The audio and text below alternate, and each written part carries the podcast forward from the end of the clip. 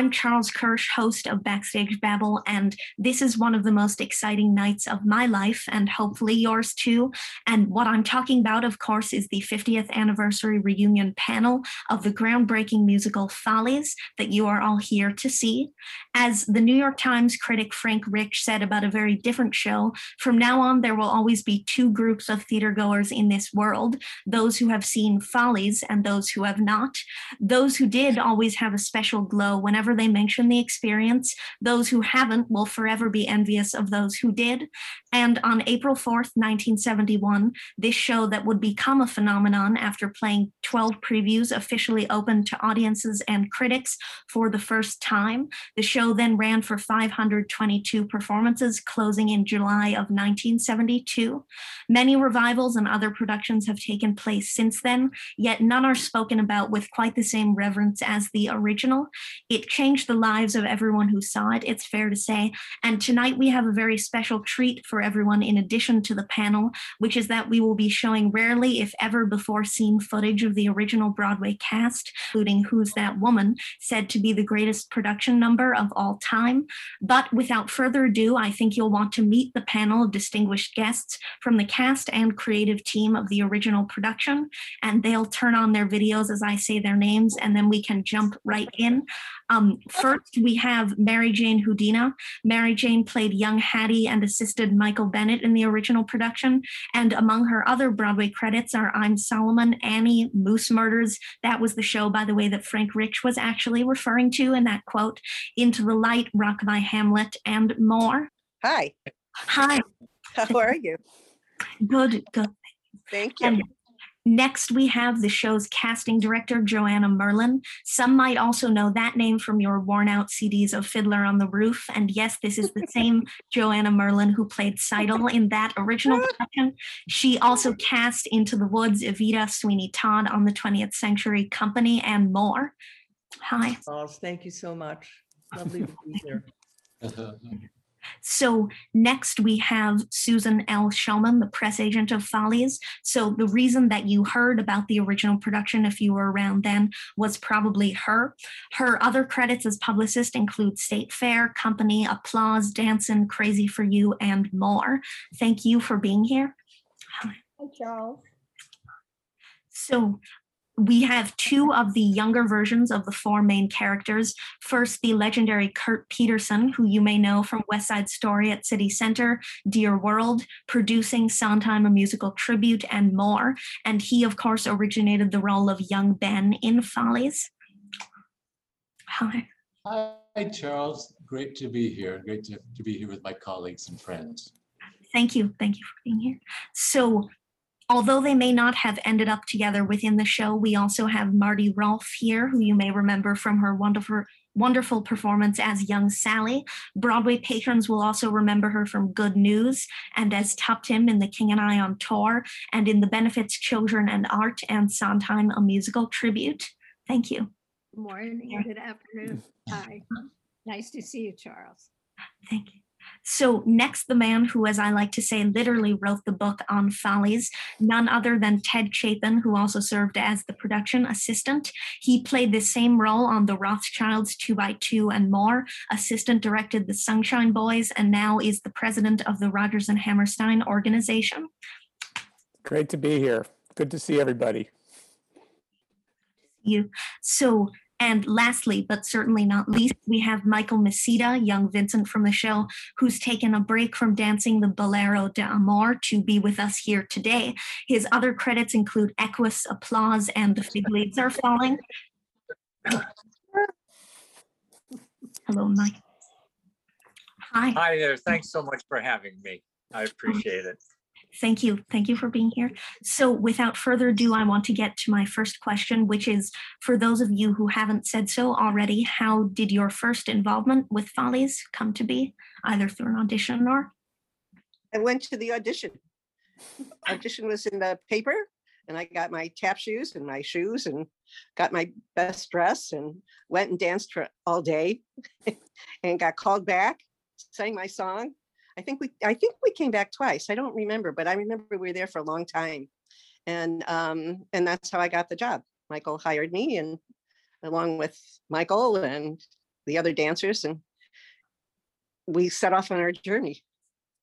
Yeah. So that's how I started.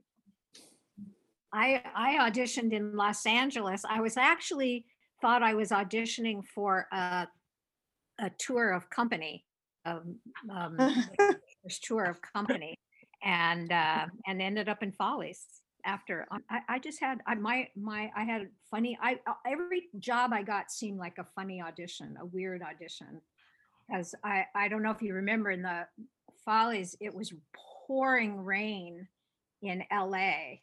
I forget what theater we were at. We were auditioning at. It was pouring rain and they were hours behind, and my accompanist had to leave. And it was just the oddest. it was a really weird audition. Um, I sang, and then Hal came down and said, Would you um, sing? Do you have any Rodgers and Hammerstein? And I picked up, I had a whole big pile of music, and I said, Well, pick something and he picked what's the use of wondering and he said i don't want you to i don't want you to play the song i want you to sell it to the balcony he said i don't you don't worry about what the song means just sell it to the balcony. So i sold sold it to the balcony. Feeling like a complete idiot. What's the use of wondering You know. and and then michael bennett said said can you tap dance? And i said "Mm, yeah mm, yeah. And he said, show me a time step. I did a time step was one of the two steps I actually knew. And I did that anyway. And Hal said, well, you'll be hearing from us. And I kind of said, well, yeah, right. Okay. Thank you so much. Uh, Oh, and walked out and went home. And my then husband said, what'd you do today, dear? And I told him, and he said, do you know who that is? Oh my gosh. And then I was just like, no, I was really naive and stupid, basically. so, so that was it. And I got called two weeks later. I had to go to New York. It was amazing. Marti, naive got us cast. What? Naive got us cast. Great. Yeah. yeah maybe. naive. Maybe. Well, Hal told me later that when I walked out on the stage, he said, That's Dorothy. Or I was very similar to Dorothy. Yeah, So Yeah. he told me that later, like months and months later. So I don't know. Here I am. Happy. It's hard. It was hard find, finding four young people who could be, who could replicate the older uh, actors. It was, Yeah. it was quite a Yeah. search. So Yeah. we were very happy to have you, Marti. Thank you. Well, I was very happy to be had. I couldn't believe it. You know, it's, it's interesting that, that when I first started casting, um, at that time in equity, there were equity principal interviews. You couldn't audition anybody. You just had to talk to them for three minutes. Oh. And, and suddenly these older women in their seventies turned up because they had been Follies girls in the Oh. twenties or thirties. Oh my gosh. And, and uh, so, and I had all these conversations with these older women and it was kind of heartbreaking because they brought their headshots from when they Oh. were Follies girls. Oh, wow. And, um, but it was, it was really an interesting experience. And a lot of them were, you know, hadn't worked for so many years and, and were kind of expecting that they might get another job. So Aw. it was, it was sad, but, um, uh, but it was an interesting experience for me. Yeah. So I remember, just one quick, i oh. remember when I was so scared to be in New York by myself. And I remember Mary Jane actually was one, they handed me a card and said, you have to go to Barbara Gutierrez, you have to go for a costume fitting. And I went in the bathroom and cried because I didn't know how to get there. I didn't know where it was. and They gave me the address and I had no idea how to get there. And Mary Jane's the one who- who told me how to get, there, what Yeah. train to take and how to You get know, I remember that. You were hysterical. I was, I was, Yeah. I was like, and then I had to come back. I had to get back. Follies was the first show that I cast from the get-go for Hal. I had started uh, in the middle of casting company. And um, most of the principals had been cast. So Follies was the first um, total casting that I did, and it was pretty intimidating. Uh, looking for all those movie stars, um, and there were no computers, no internet. Uh, everything was done by phone and uh, snail mail. Wow. So It was it was quite an experience, but it was incredibly exciting to see the show begin to form as as the cast sort of came together, and um, it was just a great start. Well, I happen to have a, a page tw- 25 in Ted Chapin's book. He told a story. Three people came into audition. Fortunately for me, uh, uh, Jon Cypher, who was originally going to play older Ben, uh, decided or, uh, didn't end up doing it, and they hired John McMartin, and so they had to change the young young person, or at least find a young person. I don't know if they even had one. But Joanna Merlin brought me in. Thank you, Joanna. You changed my life. for That call. Uh, he reads some scenes with the stage manager and see, everyone seems pleased. John Martin is summoned, John McMartin is summoned to see what they would look like together since they'd be playing the same person at different ages. Well, said Hal, it looks over the years, the nose has changed shape a bit, but we can play with some putty. John asked if he could him say, oh, it's fine, okay. Kurt chats, then fills the room with his large voice and lonely tone, and everyone is pleased. He stands there smiling with his hands in his peacoat, looking somewhat sheepish. When asked how old he is, he says 22, 23 in February, to which Hal replies, No, I didn't hear that. You are 22. You're somewhat dumbstruck. Well, says Hal, I hope to see you in rehearsal. Kurt says, Thank you very much. Then Kurt beats his pastry treat, and as he leaves, a toothbrush falls from his pocket. So I was called in, it was after an all-night party, and I would just sort of, you know, staggered into the room and luck would have it, I, I was cast as young Ben in Follies, and it changed my life.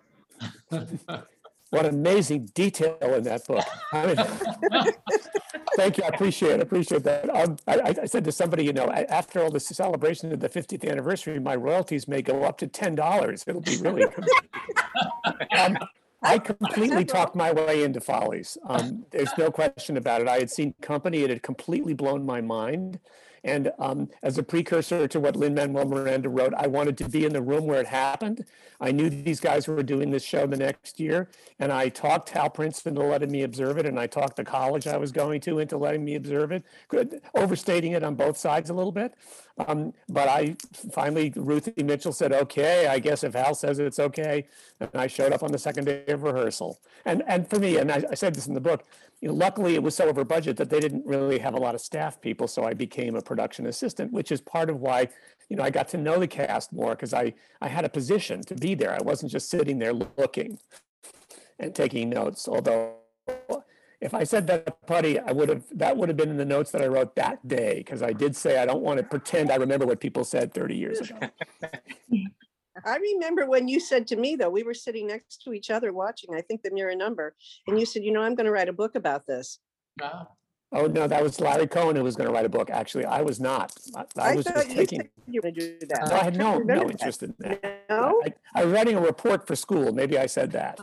maybe Um, that's what you said. But, but uh, I yeah, remember you were going to write something. well, yeah, okay. And when you did. called me a Guilty- couple of years guilty- later, I went, guilty oh, he meant it. I don't, I don't was great. recall the auditions. I only recall uh, when they asked all the boys to dance with Graciela, they wanted to find a partner for her. And I remember that rather vividly. We each uh, worked with her, and I was fortunate to my family that my mother taught me to dance with a woman. And uh, I danced with my sister for many years, so I felt very comfortable with her. We we fit like a glove. I mean, she was terrific. Oh, So, beautiful. but I don't remember the other uh, part of the audition at all. I'm honored to be in such good company. I didn't audition for this, but my first big job in the theater as a press agent was applause. And I was on applause because Lauren Bacall announced to the producers that the only person she would talk to in the Bill Doll office was me. Oh, wow. So at 22 or 23, I wound up handling what was then the biggest show on Broadway. And my next big job was working with as Mary Bryant's associate on Follies and Company. So I kind of went from, you know, one magic show to two magic shows. And it was uh, I probably the best part of it was that I could go to both shows anytime I wanted. Ah. So I saw Folly a lot. So I know all of you very well, although you don't. know.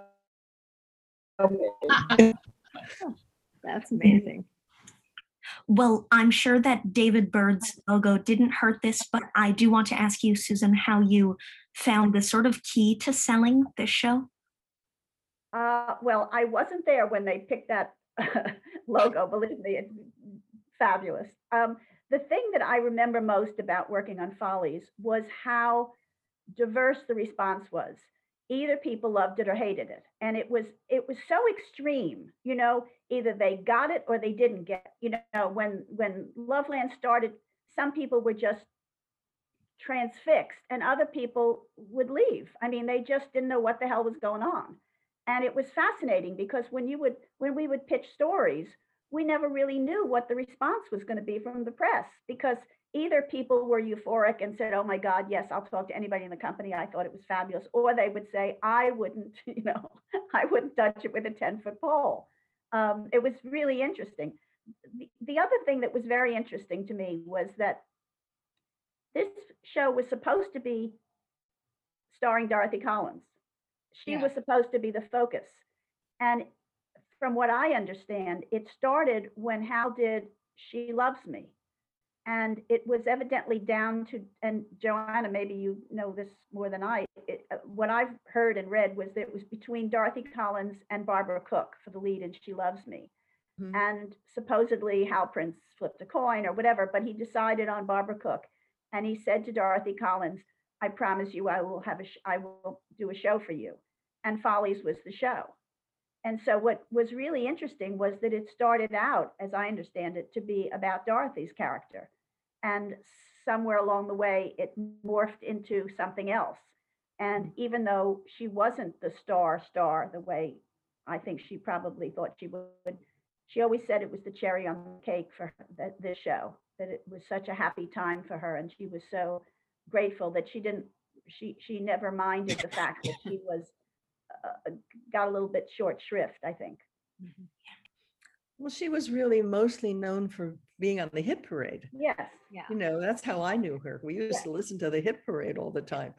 Um, but I think as the show was so important to her as an actress, Yes. uh, as well as a singer. And of course, l- losing my mind was just just Ugh. blew everybody away. I mean, it was uh, it, it it I still have the image of her singing it, and it's such a gorgeous song. So I think she was really very happy. I don't think she was unhappy. Yeah, I have something called the red dress theory. Yes. Yes. And, uh, yes. you know, and uh, and Alexis, of course, was was tall and statuesque and had the red dress and all over, you know. But I I, I agree, Dorothy's performance in that, and I think so many people who, who whoever saw it think it was one of the finest performances ever, and certainly the best Sally. Ever. I And she that, was ever. nominated for Tony Um, for it. And Alexis won, yes, but yeah, but yeah, you know, I think that was a Yeah. great honor. When when I was doing the book, Harvey Evans told me a wonderful story, which I think I put in there. That apparently, years later, both Alexis and Dorothy were invited to see a production of Follies in Houston.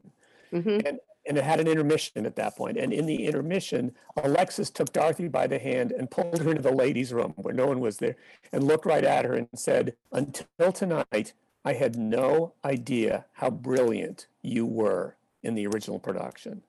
Direct from Phoenix live and in person, Sally Durant. Here she is at last,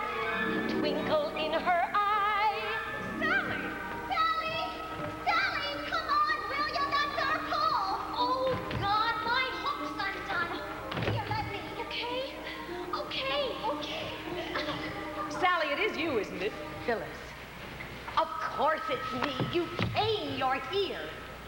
Oh, look at you. I want to hug you, but I can't. You're like a queen. You're like Jackie Kennedy. Oh, what a thing to say. I'm talking silly. Well, if you can't, I can. It's just that out in Phoenix, nothing like this ever happens. I don't think I've slept in days. I'm so excited. Sally, you look just as cute as ever. Me, I'm a mess. I've got a tummy. My hair's too bleached. Oh, who cares? New York's all changed. I couldn't even find the theater tonight and this afternoon when I walked past 44th and 3rd. Oh, Phil, it wasn't there. What was it? Our apartment where we live. Don't you remember five flights up? I did the cleaning and you cooked. Baked beans and peanut butter sandwiches. You never made the beds. I still don't. Remember that awful bathtub in the kitchen? And the racket when the L went by. You know, I think I loved it. You were homesick and you cried a lot. Oh, but we had fun. You married Buddy, didn't you? He always liked you, Phil. I always liked him too. And you married Ben. I know I read about you in the magazines. I even saw your living room in Vogue. It's blue. Is Ben in Europe Oh no, he's not with the UN anymore. He's here now. tonight? Phil, would you tell me something? If I can. Um, which I just think is kind of cool because it's like, yeah, Al- Alexis came in from Hollywood. Nobody really gave her the time of day. You know, she was a, you know, a, a grade B or C um, actress. She used to say that there was a, a list of people that she would know if it was offered to this person didn't get it, this person didn't take it, then they would get, get to her. And she, it just was a, a, a the right role at the right time, and she had all the, all the stat, this sort of statuesque chilliness, and yet, you know, she was great. I, I Didn't didn't she realize, dance? I didn't realize how brilliant Dorothy was. I mean, I knew she was, but I didn't know how much until that she was out one night. I think she was out one time, and um, I forget Jan Clayton or somebody did the role, and and Yeah. it was just a different show. It was weird. It was weird. She was brilliant. She was brilliant. She was wonderful, just wonderful. yeah, and a nice Yeah. person too. Yeah. You know, uh, Joey Tubins, that was Alexis' hairdresser. She had, he had a lot to do with grooming her. Mhm. He groomed her about the way she dressed, the way she walked. He wanted her to be the star of the show. And he would say that all the time. And so everything he did for her was so that she would stand out more and more, even off stage after the show and whatnot, to Mhm. become more of the star of the show. Uh, I didn't consider that necessarily a bad thing because I adored Dorothy and really kind of thought of uh, Dorothy and Yvonne and Alexis as being the stars of the show. I got this from Dorothy. Opening night, Uh, I played sail- sailors in my my musical. Oh, that's great. That's great. And I I think, a- I think we all got this. Was I this still Yes, have we mine, yes. I still Yeah. have my opening night. Yep. You know, when they say that she'll give you the coat off her back, she Yeah. really would. She wore Yeah. her white mink in one one night and I was talking to her about something. She said, "Oh, here." She said, "Would you like to borrow this?" She took it off her body and gave it to me. I said, "Oh, no, no, no. I couldn't possibly do that." She was just a uh, besides being brilliant, she was just a Mhm. wonderful person. Yeah. Yes, I it was. was. loved her. I have a history with Yvonne De Carlo. We were sisters in the Ten Commandments. oh. She was, she was the leading lady. And Oh. uh, there were seven sisters, so I was one of Oh my. And um, I but, love that. we did work together and uh, the first day on set, uh, the six sisters were uh, at the hall, at the well of Midian. Um, and um, they had dressed us in these very faded costumes to make us look biblical and um, lots of jewelry. We were the daughters of the Sheikh um, Jethro, and uh, Yvonne walked on stage, uh, on the stage in the sound stage, and she was wearing this very simple white dress with leather bands around her wrists and a, a leather band in her hair, looking gorgeous. And she took a look at us and said, "You look like the old Yvonne De Carlo." she had just been doing all these exotic parts and Oh, movies and stuff. And she was actually wonderful in the Ten Commandments. Uh, I think it was a big, uh, a, a big change for her in her career because it was a very serious, dramatic role. And she actually was wonderful. Amazing. I heard her tell somebody one time, she said, uh, she was in conversation and she said, Oh, I was Moses' wife. and the Ten Commandments. Certainly was. Yeah, because she couldn't think better than Moses, actually. Yeah, yeah, but I was Moses' wife. she said. I liked them all. I liked to hear all their stories. And Mary McCarty would tell stories. I I wound up sitting there. I, I felt like a I- well, I was still pretty young, but I would listen to these stories fly back and forth, and I would just sit there and listen. You know. I did the same. Yeah, I did I the just same. loved it. They, they would get together uh, in between rehearsals and they'd all sit there and, uh, Yeah. and just chat about how Broadway used to be Yep. and how they used to do this and that. And Ethel told a story about how she would, she'd perform in several theaters a night Mhm. and a car would pick her up to take her to the next theater to perform and then it would pick her up, take to the next Yeah. theater to perform. Yeah. I never said anything. I just sort of sat You there just and listened. and listened. Yeah. Michael, yeah. didn't you, didn't you say you used to stand behind the curtain every night when Dorothy sang uh, Losing My Mind? I did almost every night. I missed a couple, but uh, uh, we sort of had this thing. I don't remember how it really came about, but I think in the beginning she was a little nervous about the song when we were out of town. And I said, I'm going to stand behind the curtain and just listen to you because I love this song and the way you do it. And it became something we did a lot. And sometimes she would say, uh, Michael, are you going to be back there? And I'd go, Yeah, yeah, I'll be back there. You know, so it just became a little bit of a thing that the two of us had together that we would do. Michael, I have to say that, that you were on my list of, I don't know how to get a hold of him when I wrote the book. I think I Ah. asked Gra- Grazi and, and she's, and she said, I don't know where he is. And be quite honest with you, I never thought much about Follies after the show was over and I was on to other things until uh, I think it was until Facebook. And I began to see uh, that a, a lot of people on that site know much more than I do about Follies. It's true. I don't know. We were we it's were kind of just in it. And so Yeah. they say, well, what kind of shoes did so and so wear before she changed? Uh, and I'm like, I have no idea. I whoever thought of that. Yeah. I, you know, I didn't know, but I I learned more from the people on it than um, myself speaking about it. Yeah. That Yeah. that company that was in Houston uh, that Harvey was talking about, I choreographed it. And um, the first day of rehearsal, I walked in and this young man came up to me and just looked at me and said, Sonia Levkova. And I said, How do you know that? Because she was the older woman who swung the older women, the character ladies, you know, and you wouldn't know that unless you really were involved, you know. And this guy knew everything. And I, that's when I realized how it was really becoming a cult, the show people loved that loved it knew everything about it no who else would know that name sonia levkova Yeah. i often wondered what happened to her because she was pretty old then you know I, it, i'm sorry that i didn't stay in touch with her because she used to call me her teacher because i taught her the mirror number you know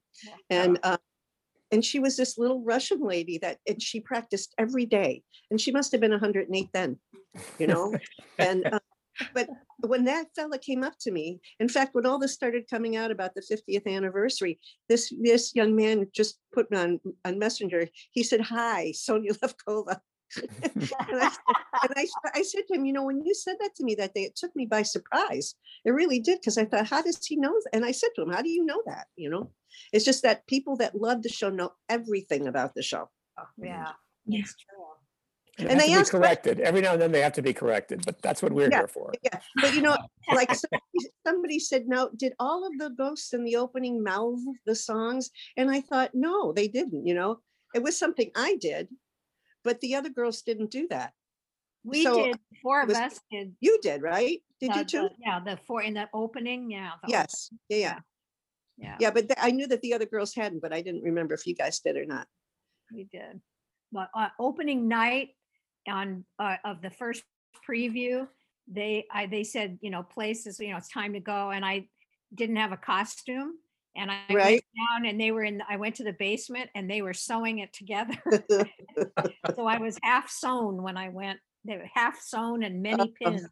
god weren't those costumes gorgeous Ah, They were. you know for me as a dancer and i i had done three broadway shows before that already i that show to me though was to me what i thought I was going to always do. It was a real Broadway Yeah. show, you know. Yeah. And opening night, I think everybody felt this way. Everybody felt like something important was happening.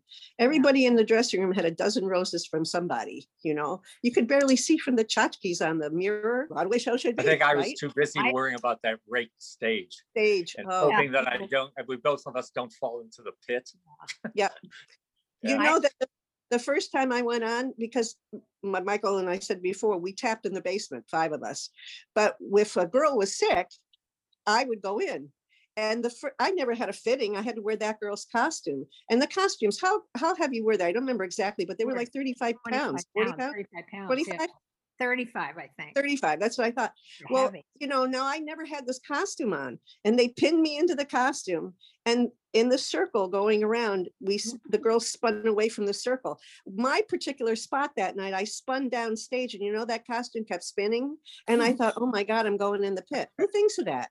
You know, I actually had the presence of mind to grab the bottom of the skirt and I pushed it back so I could turn up stage because of that rake. If it were flat, it wouldn't have been so bad. But I really thought I was going in the pit. Yeah. I know those things were heavy. They were heavy. And when you turned, they, you were right. They did, they turned more they than kept you did. going. Yeah, they would, they would stop. And I didn't know that because I had never had it on, you know? Yeah. Didn't one night, didn't you get caught in your beads? Oh, the beads, tho- those The helmet beads. things, the Yes. beads in the helmets. And they kept- break. And then they Right. would tinkle, tinkle down into the, into the Hitting- uh, Hitting the drum, orchestra pit, in the orchestra kept pit. flopping. They were dropping on everybody. Yeah. They were something. But that rake too, uh, uh, the rake itself, it, it- you kind of had totally stand cockeyed, you know, if you were on the bottom rake, like when we did Lucy and Jessie, Mhm. You and Michael, you mentioned this on Facebook the other day s- about being on the top. Remember when we first started it, I was on the top. He put the smallest one on top and then he flipped it. When that first time we did it and the curtain opened, I felt like I had forgotten my pants. Because you know, you can't sell something if you make a mistake if you're not facing the audience, right? It was the most weird experience. I felt like I had forgotten something.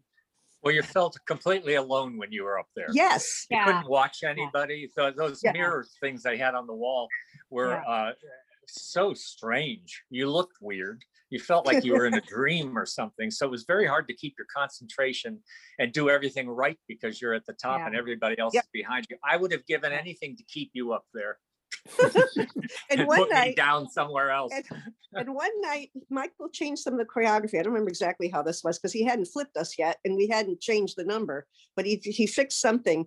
And I made him a little mistake. And obviously, three or four people were following me because I heard like four S words behind me because they had followed me and then realized that they had done it wrong as well. so it is, you're right. It's a totally different perspective to being on the floor or being at that top you Yeah. know. But it was a brilliant move because you looked like you were 20 feet tall up there. I kind of felt like I was 20 feet tall. Yeah. Yeah. Yeah. And I started the mirror number on the highest rake, but facing upstage. And that Yeah. was an experience. That was, Yeah. that was crazy. But we, we You got it. know, one of the most exciting auditions was Ethel Shutta, Oh, who did Oh, Broadway Baby. You I know, bet. people who didn't see the show have, have heard the song sung by so many other people, like Elaine Stritch and, and often just brilliantly. But Ethel Shutta is my favorite. I mean, when Yeah. she, when she did that audition, it was so authentic. You know, she was a lady, she was in her Mhm. seventies. I think she was Yeah. four, Ted. she was 74. I think so. but she had her 75th birthday while we were doing the show. Yeah. yeah, yeah. And she was what she so did to excited, you know, she brought so much of her own life to that show. Mhm. Yeah. Mhm. She And so did. it was, it was, um, you know, all of us who were watching just kind of were breath, were, were breathless because it was so perfect. Pound 42nd Street to be in a show. In the dark from Battery Park, way up to Washington Heights. Someday maybe all my dreams will be repaid. The maid to be in a show. Producer, yeah. I'm talking to you, sir. I don't need a lot, only what I've got. Plus a tube of grease paint on a follow spot. I'm just a Broadway baby. Slaving at the five and ten waiting for that great day when I'll be in a show. Broadway baby, making rounds all afternoon, eating out a greasy spoon to save on my dough. Oh, at my tiny flat, there's just my cat, a bed and a chair. Still, I'll stick it till I'm on a bill all over Times Square. Yeah. She And people didn't, re- people didn't realize how No. crippled she was with arthritis. Oh, Uh, Yeah. I used to walk with her up the stairs because her dressing room was way up on top. And uh, she would, as soon as she got on the stage, you would never know that. I mean, she Yeah. just Yeah. gave everything Well, she had. As soon as she one- came off, she turned into a crippled old lady again. one Oh. night when she came on, because I followed her, she would come in, you know, they make their entrance at the top. And then if you were their young person, you would make your way to them and I would follow her downstage. One night I almost reached out to grab her because her arthritis was so bad. She was almost like, it was like a potato with two tooths, you know, she couldn't like maneuver. And I thought, oh my God, she's gonna go in the pit. And I, I started to reach out to her and she hit the bottom of the stage and, and stopped. She stopped like she would, you know, Yeah. that little look that she get, she'd look all over and then she'd go, yep, I'm here. And she'd turn and she would go. But I got, I was scared that I almost reached out to grab her because I thought she's not gonna stop. She had terrible arthritis and you would never know it. Hmm. Not on stage. Have you Yeah. all, No. seen- have you all seen the film of Whoopee from nineteen thirty with Ethel? Yes. It's on YouTube. And Yes. Oh, just- yeah.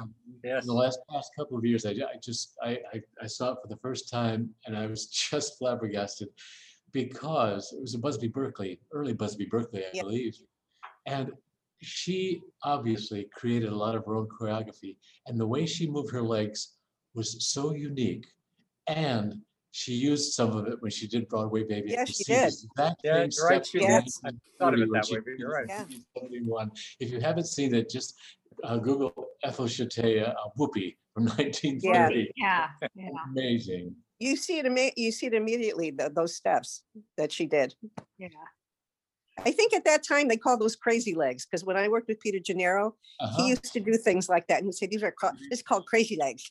No, she I had remember unique. that. crazy legs. They Yeah. Hers were unique though. Yeah. yeah.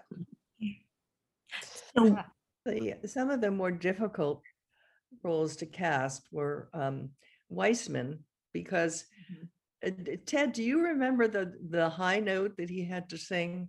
Uh, Yeah, I don't know. what it- It was, You it was Kurt, You're way the, up you're the vocal coach here. at the end, The- yeah. beautiful girls Was your- and, Flat. and find someone of that age who could also act um, w- and hit that note was really hard. You mean and so- Roscoe, Joanna? Don't you mean Roscoe. Roscoe? It was, yeah, Yeah. Roscoe. it yeah, Roscoe? Roscoe. Yeah. Weismann was, yeah, Weismann was non-singing. Yeah. Weismann was Oh, the right, impresario. right, right, right, Yeah. right, Yeah. Yeah. Yeah, But, Michael um, Clark. That was But he was wonderful. I mean, and it was, it was uh, such a relief. to find someone. He had a- he had a little, he had a little other trouble with the lyrics. I remember nothing respect, nothing respectable, half so injectable. Came out one night. Close. Beautiful girls number. Right. The, the other, the other difficult, well, it was all hard, but, but to find these ghosts of the Follies girls who were, Hal wanted them to be six feet tall and be able to move gracefully. So um, we didn't actually need dancers, but, you know, I looked for dancers. I looked for models because they were, y- you know, they ended up with high heels, six feet tall, and then those headdresses that were like two feet tall. And so they were, they were these giant ghosts and their height was important. Um, so that was, um, that was quite a, s- quite a search, but, uh, I think it turned out well. They were Oh, they were beautiful. mostly, sometimes I got away with a five eleven girl. You know, You know- uh, uh, Fifi D'Orsay never quite grasped the concept of ghosts. No, She, in the opening number, she would come over to me and hit me on the shoulder as if to say, "How you doing?" You know, and I, I backstage, I would say, "Fifi, you don't touch me because I, you can't see me. I'm a ghost." She, go, "Oh, right, right, right." Next night, she'd do it again. And finally, Michael came up and, and said, "Fifi, he's a ghost. You can't see him." And she'd go, "Oh, right, right, right." And then she'd do it again. She did it so many times. I, I, you know, I tried to maneuver myself to avoid her. Poor thing. She just, I remember that. she didn't understand that. You know, those, the, the showgirls, uh, Ursula was tall, very, very tall. But you know, her, our bodies were the same, not nearly that tall, right? So one day when they called uh, 15, she put my costume on, my my opening costume, and I put that long beaded dress on. Well, on her, the dress fit just to the crack of her butt, right? It hung below my butt, you know, but I got the dress on, and her, my costume looked like a tutu on her. And we went down at five, and Fritz Holt looked at us, and we said, "We're ready." And he said, "All right, girls." But and you know, and I had her headdress on, which was this huge plume, and it covered my derriere because it was hanging out. But we went down like that, and we had the best laugh. But it was Wow. funny because she was so tall, Yeah, but bo- the torso we were the same length. Isn't that Oh. funny? that's. Mm. But. Fritz said, "All right, girls." You know, the, the people in this show were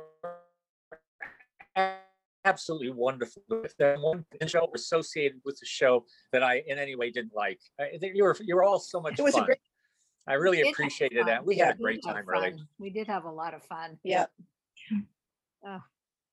So here's a question for Joanna Merlin about casting this.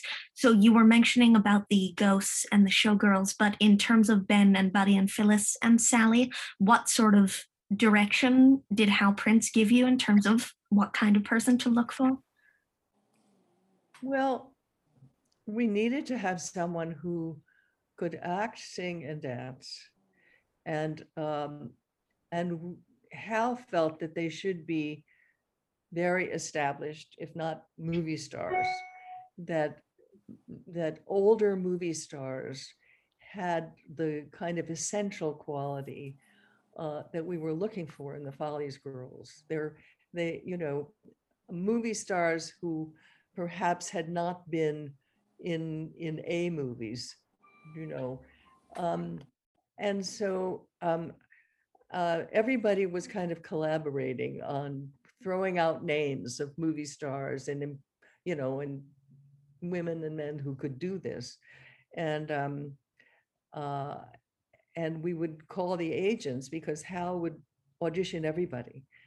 And often the agent said well you know my client is not going to audition for this role. You have to offer it to them. But hal didn't do that uh, and so they did alexis came in and dorothy came in and gene nelson came in they all auditioned um, and uh, we were very lucky i think to get the cast that we did because um, you know they I, I think that they were, they were kind of um, the, the right, they brought the right element and they were very talented. I mean, and Yeah. all those, I mean, to find someone uh, uh, for a Sondheim musical who can act, sing and dance uh, and si- and do those lyrics um, was a, a challenge. So I think, I think we were all pretty happy with the original cast. I think I I don't think, I don't think you could do, that's why I don't think you could do the show as grandly as it was done, because that whole historical tradition of the stars, of the older stars, I don't think that exists. I mean. it doesn't. You know, it, I- it had, they had the glamour of the old Hollywood and the old movie stars, and they were amazing. They were really, they were really movie stars. Mhm. really. And because now I've done the show several times and we've done good productions with good people, you know. And the one time that I thought it was more like anything that it should be was at Maine State Music Theater.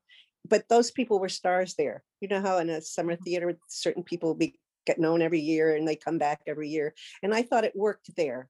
But I have to tell you, as all the productions that I've done, they were good productions, but I don't think there'll ever be, ever be anything to touch that, that Broadway company, everybody in it, even the, the secondary characters, all of them, you know, were just perfect. They were all just perfect. I, I was, I tell you, when I went to see it that time, I was on vacation and I came back early and I thought I'm gonna go see the show. I was overwhelmed. I was mm. overwhelmed by it. I, and I was, all I could think was, I'm in that show. I'm in that show, you know? You know, and there, you know, everybody after you're in the show about a year, you kind of grumble about things. And I was in this Lucy and Jessie number, uh, being on the bottom, I could see when people make mistakes or whatever. And that's where my mind goes, because that's what I do now. I direct and I choreograph, right? But even then, I was a I was a great assistant. I- I'll say that about I was a great assistant, and I saw the mistake, you know. And I would see little things, and I'd I, I'd go to George McMartin, who was wonderful. He was a wonderful stage manager and dance captain. And I said, "Didn't you see that? Didn't you see that?" And you know, when I saw it from the front, I said it didn't matter. The whole was together.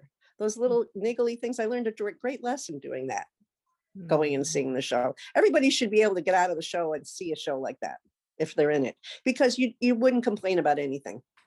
Yeah. Oh, You know, Hal had the ability, I mean, over the years, I was with him for 14 years.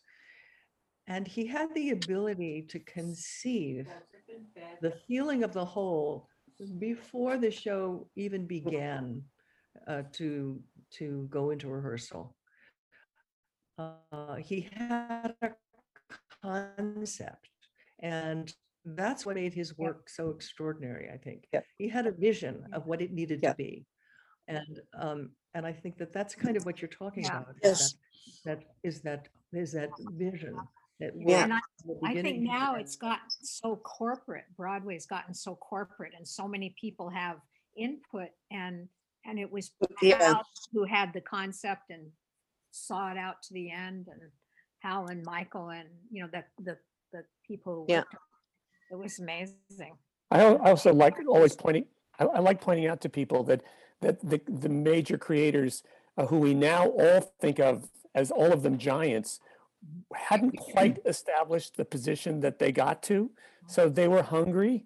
Hal, you quite, you know, admired as a director yet. Mm-hmm. Steve Sondheim company, yes, but you know, everybody and Michael, you know, wanted to direct. So, so I, I think Yeah.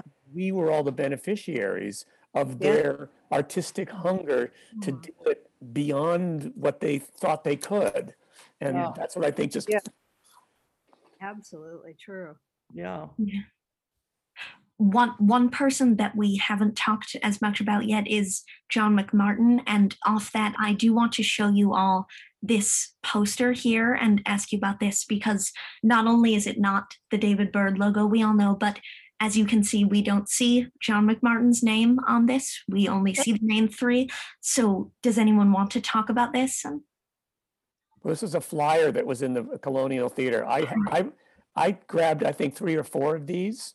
Oh, I- uh, I've given them to people over the years. I mean, I I didn't get one. So I- Yeah, but it, but yeah, no, I mean, obviously, I would imagine Susan would know this better than I, but you know, they needed a flyer. And, you know, and also frankly, it's only one color, black and white in one color. And, you know, that with all due respect to the fabulous poster, there are many, many, many colors in that David Byrd thing. And if you're going to do a flyer to, to remember this, write out, for mail in for tickets and could cut out the bottom. So yeah, that's from the Colonial and, and, you Yeah. know, I still have at least one. Well, maybe Wonder what John, wonder what John thought of that. Yeah. Um, Yeah, and Did you ever John- get feedback from John about that? No, I That he think, was I, left out? I think he was left out because he wasn't cast yet when they did it. Because I actually do have, I have Oh. a, the, the David Byrd logo um, ad in a a Boston paper that has Jon Cypher's name uh, in the ad. Wow. oh, So obviously, Jon Cypher leaving and John coming in was all, I don't, Joanna will probably remember the, you know, it was very close to the beginning of rehearsal. Yeah. In Yeah. terms of John McMartin, who I loved, um, two things. First of all, I had the opportunity two years ago t- to uh, purchase uh, John's jacket from Follies. So I Oh. have, have in my closet. I'm gonna wait for a special occasion to wear John's jacket. I loved him. And I had, I. Me uh. I sat with Hal one afternoon. I had a fortune to just spend an hour with him uh, not too long before he passed. And, and he said that John, John was, John's performance was the best performance he'd ever seen in a musical, Oh, wow. Wow. ever. And he loved it. He said partially it's because I identified with his character, but beyond that, uh, he, he, he brought what I thought was real, was the reality of acting and, and the, the depth that, that musical theater can go to uh, in his performance. And uh, so that, that's very special because Hal's seen a lot of terrific people up here on the stage. Really? You take one road, you try one door, there isn't time for any more. One's life consists of either or. One has regrets, which one forgets, and as the years go on, the road you didn't take hardly comes to mind, does it? The door you didn't try, where could it have led? The choice you didn't make never was defined, was it? Dreams you didn't dare are dead, were they ever there? Who said I don't remember, I don't remember at all? And they were also friends. I mean, Yes. Hal became a friend of John McMartin and then, of course, used him in other productions as well. And um, he was, he actually played my husband in another Broadway play. Oh, boy. And so I got to know him quite well. Yeah. Um, and he, he was, he was an actor who was very modest Mhm. and, and somewhat shy, actually. Yes, Socially. yes. Um, but he was a very complicated and, and Yeah. interesting person, and I think just a, a brilliant actor. Mhm. Um, I, um, when I would rehearse like the mirror number, sometimes Michael would send me with John or he would send me with Alexis. I would also rehearse their dance sections. I always tell everybody I was the little assistant on the totem pole because I got to do that, that kind of cleanup work, right? And John was so nervous about doing the live, laugh, and love, right? And so I said to him, this is what I'll do when I turn up stage. We made a wedge, you know, we circled around him. He was fine most of it, but he had trouble coming in spot and the success as well success right? And i would go five six seven suck and he would go success i would throw it over my shoulder because i was on his right okay? So um it then helped him. Sometimes he got off one time he got so nervous he said i said suck he said cess as well and then i spent the whole number counting for him you know? And um years later i did the taps backstage. They honored michael bennett larry Kert and um um, oh, I just talked about him before, our, our production stage manager, Fritz Holt at uh, Lincoln Center. So, and I did the taps for side by side, right? And I saw Mr. Sondheim and and Hal come towards me. We were on our break, and I hadn't seen him for a very long time. And I said, "Hi, do you remember me?" And and uh, Hal said, "Of course I do. You used to throw John the sock." I said, "Yeah, I did. How are you?" So you know, people remember this stuff, and and but he was. I love John. He was so sweet, Oh. and he just was very concerned. He was always very focused. You know. Mhm. And He was nobody, nobody went up on his, on his lines with Yeah. more terror. No. I mean, I've seen many a production and it, it always looks like an actor trying to act like a- Yes. a character who isn't remembering the, John, you just thought, oh my God, he's falling apart. Yeah. Yeah. Yeah, yeah. he did it. He- He was perfect. In too many mornings we had a we had a first of all i thought he was one of the funniest people i ever know and he he had these incredible stories of his life before acting and stuff. Uh, he was a riot. But um in too many mornings the the the running part underneath a place where he had to come in he would get kind of lost in it. It- he didn't have the downbeat. Yeah. and so uh, steve told me to squeeze him when it, on his entrance and but I would squeeze him, and sometimes he would come right in. So I'd squeeze it, he's in, or sometimes I'd squeeze it. so Then I'd then I'd squeeze and go, so he'd take a Yeah. breath to get him in on the Yeah. right place. It was a it was crazy, crazy time. He, he, but he was, he was such a terrific guy. He was just such a wonderful He was a really very nice kind, guy. A nice yeah. man, yeah. Yeah. Yeah. Um, Ted, didn't, didn't Yvonne keep forgetting the words of I'm still here? Of course, of course. She'd sort of, she'd sort of get them, kind of. And I remember at the at beginning, there were references like Amos and Andy. She didn't know, so she would sing Amos and Randy. Like, well, no, no, that's, you know, So the different version. Yvonne, God love her. Oh, I loved her. I, I, you know, I told this story before we started, but I'm gonna tell it again. When I was rehearsing the mirror number, we, I, I was, because I was still young, I was, we rehearsed the women like the, it was the girls, you know, and they, they would get tired and we had 45 minutes left. And I said, I gave him a break and I said, okay, like, come on, let's just do it one more time. I was a real cheerleader, right? And Yvonne looked at me and said, I don't think so. And so I said, okay, let's go, let's go home. And I went and got Fritz. I said, I think they've had it. So they dismissed the ladies that day. But that, but she, she told you what she thought right there. It was just, no, I don't think so. And she wasn't being nasty or anything. She just, they had had it. I had over rehearsed them.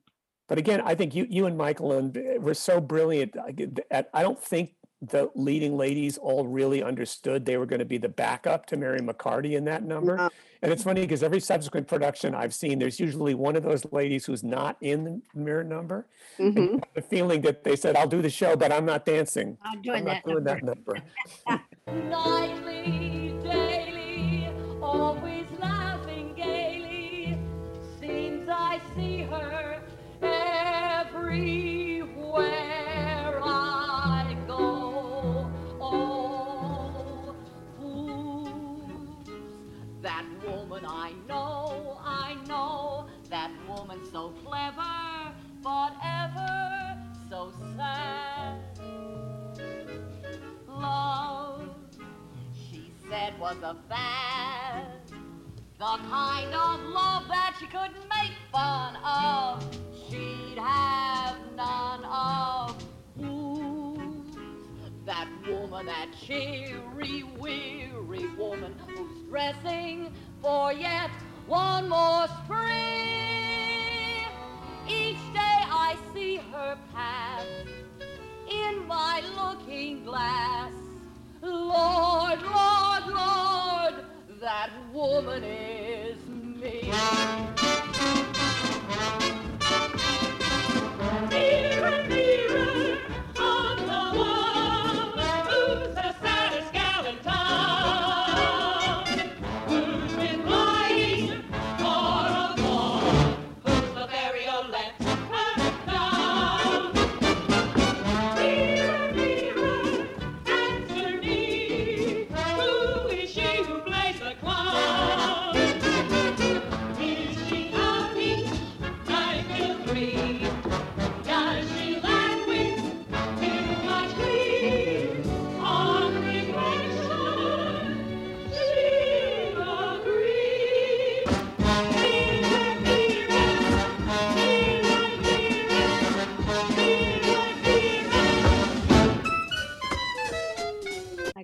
Gosh. Oh, oh my God. Oh so my God. nostalgic. That Oh, was a wonderful number.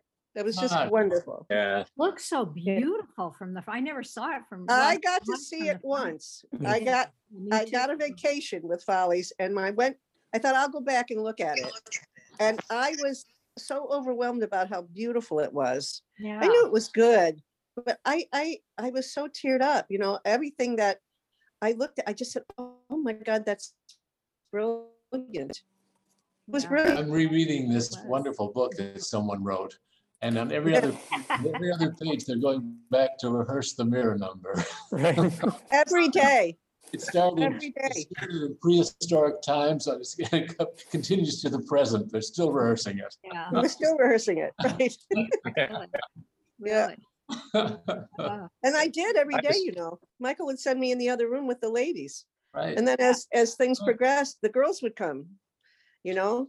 I just remember facing a wall in the basement. Oh, please. With that mic between our feet. Yes. You remember that? The first I time do. that I did that, when I went to do that first, because I did the solo tap, and the first time I went to do step touch, I went, oh my God, is this right? Because it was like an, an echo in there, you know, and there were Yeah. just the five of us, you, Right. Steve Brookvar, Kenny Urmston, uh, Roy, and me, right? When And, it- and, and we were like squeezed on this little tap board. You would think that it would be this big space, this big Broadway show, right? And um, when I started it, I thought, oh my God, is this right? That's just how it felt, you know? I never saw got any of that film footage before. I know me either. Yeah, that's Yeah. amazing. That's amazing. I never knew anyone ever took any film. Me either. Yeah, that, that glittering, oh, you know, when the first start to see the mirrors in the back. I had one one time I did the show, um, and the star one of the backup star ladies. I realized that if I put her instead on the end, put her on the inside. So I only had one chance because you know it was one of those situations. and It was in Detroit, Michigan. I I ran up. I, I had told her before the show. I said instead of going on the end, just go to the next part, and so and so is going to go on your other side. Uh, because uh, what I figured out was that if she could follow somebody, she would remember the step. Because going to the right, she could follow somebody wh- when, when she was on the end and turn around to come back, there was nobody to follow. So I said, just go there. And Judy, I think her name was, was going to go on your other side. Okay. She didn't do that. The guys in the pit laughed. I ran up, I jumped over the pit and I grabbed her and I moved her over because I knew that was the last time I was going to be able to have her see where she was supposed to go. And then she was okay after that. But those ladies didn't realize. And she told me, she said, you know, I, I would, because she taped me on a VHS. She said, You're the last thing I see in the, at night before I go to bed, and the first thing I see in the morning. she would go through that mirror number, and she still had trouble with it, but It was a tough number. It was a long number. it was tough for them. It was tough for them, you know. This It's Kurt here. I have another appointment, so I'm going to have to leave my dear friends Oh, now. okay. I'm Good- so good- sorry. glad to see Wonderful to you. see you, Kurt. So very Great good to see after all this time. I just can't have to, I just can't express my uh, gratitude enough, uh, Charles, for you for doing this. And to, to my friends and colleagues who were so much a part of, of, of of what happened. It's, uh, it is so special uh, Yeah. to me as a, as a memory and uh, just love you all and I wish you all good health. Love and- you and too. Oh, Thank thank you. you, you too. Thank you. Well, Thank you. Kurt, you made a great contribution to the show. Thank you. Really Yes, did. yes. Thank Thank you. you all. Thank you. Hope to see you again soon. Yes. Bye. Bye. Bye. So I would love to show this little clip of Live, Laugh, Love because I want to ask you all after this about that moment where the breakdown happens and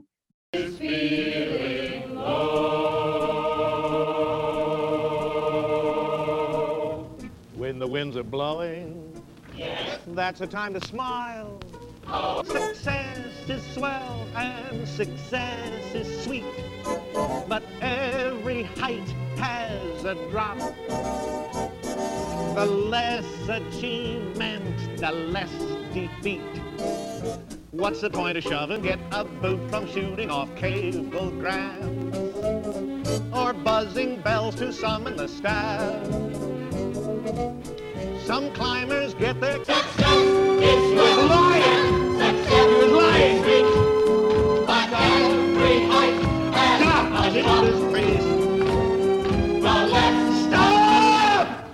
I just wanted it.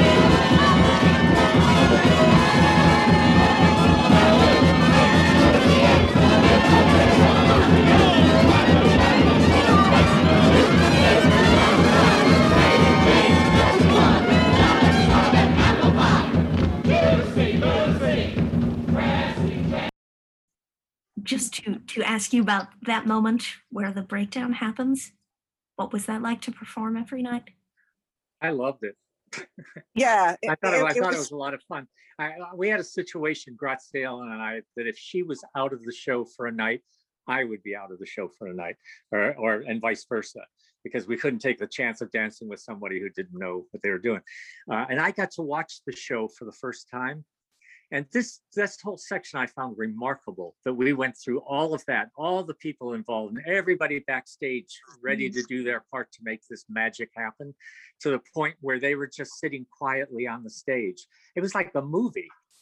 I appreciated the show so much more after seeing that. But being in that number, I watched it the other day. Somebody sent a clip of it. And you know, I started kind of tearing up because I had forgotten about that number. I forgot that we were in it and, her- and the song and everything. And uh, uh, I enjoyed it because I loved stopping and looking at him, like, what's the matter with him, and and uh, is he getting crazy and whatnot. And everything that went on thereafter, I thought it was a great moment in the theater. Yeah, it was a brilliant moment. It was, because it was so, uh, such a cacophony, but it all fit together. Yeah. It just all fit together, you know, and, but it, it was so unusual for a dancer. I mean, the dancing in that particular thing wasn't so difficult. It was so stylized and it was about the acting. It was really not about the dancing, you mm. know? I agree. So I loved that. I loved that. And, and then it was sort of like you just blew them off once you just, well, okay, we'll just dance over you. And we just, so when it, uh, we, you know what I mean? We, we reacted a little bit to him and then it was sort of, okay, let's just keep going. And we piled up in the center and everybody came out and it was just crazed. The, I, I was before, right before that, I was up on the catwalk stage right and waiting for the chaos entrance. And you, I, I could see the audience, some of the audience when he started that, when he started Yeah. that, when he started losing it. And they, you would just see people clutching. Yeah. And going, oh, Mhm. he's. They, oh, he lost forgot. It was really Yeah. shocking. It was Yeah. really fun to watch. It was fun Yeah. to watch. It was great. So. you know the whole thing all of that that lucy and jessie and little after that because it wasn't a big big ensemble you felt very sort of out there by yourself sometimes even though we were all together so mm-hmm. you uh, i was always very aware of like making sure i was doing the right thing and my shoulder going right and you know and then when he broke up like that it it- it just blew apart it just exploded Yeah. The story of Lucy and Jessie is there's a lot of sort of debate over which characters in the show that is supposed to be about.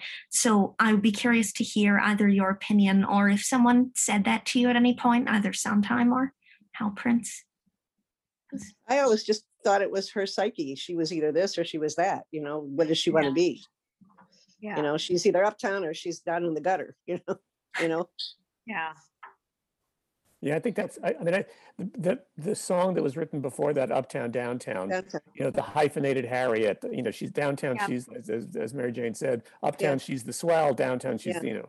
Yeah. Um, I mean, I think Lucy and Jessie was the same idea, that it's Yeah. both her, you know, I can tell you the story of the t- two, g- I can't remember the lyric is, but yeah, no, it's Yeah. it's the, the two different sides of her. I never quite understood what Michael Bennett didn't like about Uptown, Downtown. yeah. I don't either because we wound up doing this, the same music and the same choreography. And we put it to Lucy and Jessie from Uptown Downtown. And it, that was surreal for me as a dancer I- I- because we learned that pattern too. There were two different patterns in the middle. Now, if you see Lucy X, Lu- you know, and we had gone, we did the one, if I recall right, Michael, didn't we learn that one day and we put it in the net that night? Oh yeah, Yeah. Yeah. You know, now, now kids want their break, you know? I was a I little, I was a little disappointed by uh, changing the music to the Yeah. new one, uh, Yeah. only because I kind of liked the old one. Yeah, I Uh, did. it was a I little, still a little know I bit like, I bluesier. like Lucy Jessie better. I thought it, there was something a little more snappy about it. I don't know got to like it. I, I got Yeah. to like it, and I understood why they did it more. Yeah, Uh, but and when they first change, of course, when you're in a show, and especially when you're out of town and they change entire numbers, right. it's a little In unsettling. one you know? day, in one yeah, day. in one day, and then you have Yeah. to go perform it that night. Yeah. you know, Yeah. it's kind of kind of strange, but Yeah, yeah. uh, but the number was. I thought the number was terrific. I mean, of course, we had our backs to the audience. I've never had my back to the audience during an entire number, That, so that was a little that- strange. Is my belief in brief.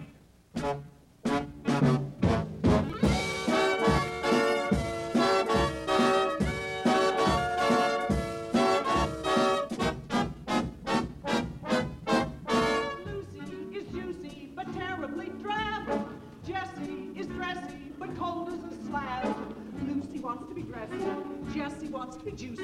Lucy wants to be Jessie. And Jessie, Lucy, see, Jessie is racy but hard as a rock. Lucy is lacy but dull as a smock. Jessie wants to be lacy. Lucy wants to be Jessie. That's the sorrowful crazy. It's very messy.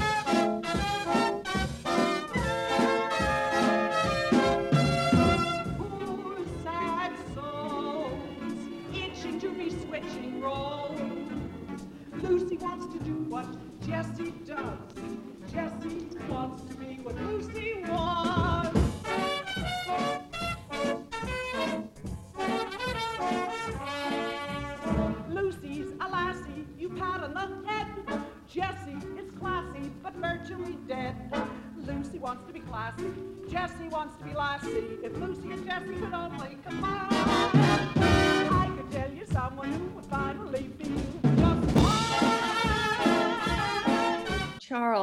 I'm going to have to leave.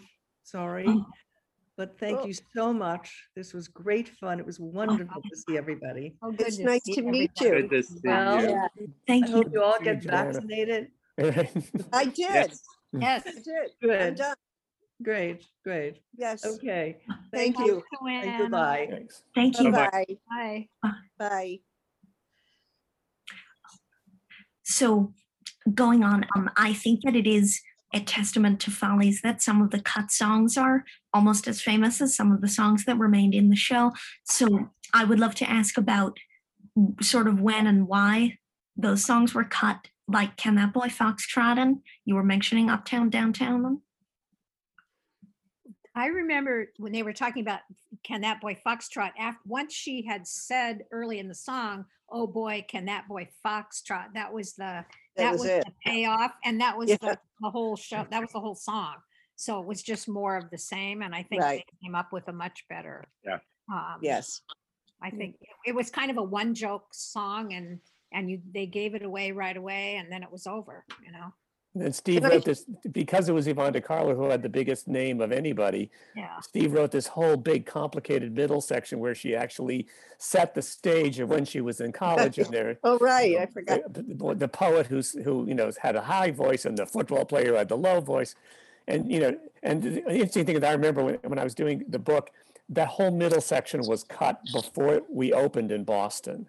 Mm-hmm. Yeah. So, and, and the decision had been made then to replace it with something. So, um, I, I- mean, part, part of the fun that I did is I looked at all the Boston reviews that I could find to see if the press picked up on the fact that Can That Boy Foxtrot might not be the right song there, which they didn't. Um, but I just, but we knew it. We knew it. Just, it, it just, it was the one joke song. And, it's funny because I think Sondheim explained it. It was kind of like when, when he would be at a party um, with Elaine Stritch and she'd be in her cups, you know, and she'd go over to the table and said, play a song, you know, and he'd play something and she'd sing the first line and then forget the rest of the lyrics. So I think in his mind, it was kind of a, you know, late night boozy, Yeah. um, you know, some, Yeah. some old broad doing a, you know, doing one of those numbers. And Yeah. anyway, so, but yeah, no, it's in the birdcage for God's sake. I mean, it's, it's a song that doesn't go away. And then another, wasn't it also in um, a Shirley MacLaine movie, I think? So, Wow. Yeah. I I remember remember. they sent sent how um they sent Stephen to the ladies lounge in Boston at the Colonial. And I think that's where he wrote I'm still here. Came back with something like 10 times. brilliant. I think you're right. I remember that. Remember didn't that? know that. Was- Yeah. yeah. I do remember, I mean, p- p- part of the fun of, of my position is I remember him handing me the manuscript because the stage manager needed the lyrics typed out for the script. So, you know, I hand the manuscript and I go up to the, the stage manager's office on the fifth floor with an old red electric typewriter, you know, with the carbon papers. And I'm looking at the manuscript and I'm typing these lyrics. And I, I do remember thinking, man, these are good. I, I wonder what the music is. These are lyrics. It's like a like an encyclopedia of the 1930s. It's like amazing. Didn't make up your own tune, like, you know, humming as you type. No, no, no, no. But I thought, I mean, they don't. They want. Believe me, I had no time. They wanted it. The stage managers wanted it, and they wanted it now. Oh. So- I remember I sort of remember that vaguely. I do too. And how did you all feel about the critical reception to Follies on Broadway once you got to opening night? Hmm. Susan, you had to deal with it. Well, as I said, boy, half the people hated it and half the people loved it. It was Yeah. just so There was no in between. it was nothing in between. I mean, it was, and, and people were like, you know, they weren't just sort of wishy-washy about it. They were really, Yeah. you know, some of them were really vicious and others were euphoric. It was, I I don't think I've ever quite seen anything like that. And then, of course, Frank Rich's review as an undergraduate, and when we were in Boston, that he wrote the, uh, the review for the Harvard Crimson called "The Last Musical." And what was so fascinating, especially in retrospect, is he got the show. Nobody else.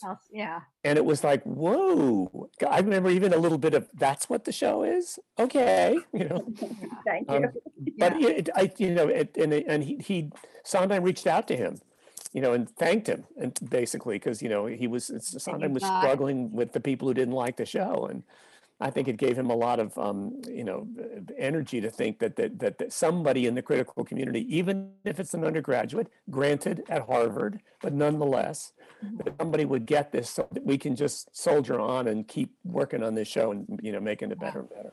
I remember opening night. Sorry, I'm sorry, Susan. No, go ahead, go I ahead. just remember, I remember being at opening night and being, I mean, at the after party, you know, the party after the show, the opening night party. And I remember when the reviews came in and, and it was really It disappointing. was strange. It was really Hal read them, a remember? bummer. It was a Hal read them? Mhm. and it- Yeah, Mm. Hal read some of Yeah. them. and It was like, oh dear. Yeah. Oh, It's funny. I. I- I will say that when, when I wrote my book, I, I wanted both Hal and Steve to be okay that I was going to do it.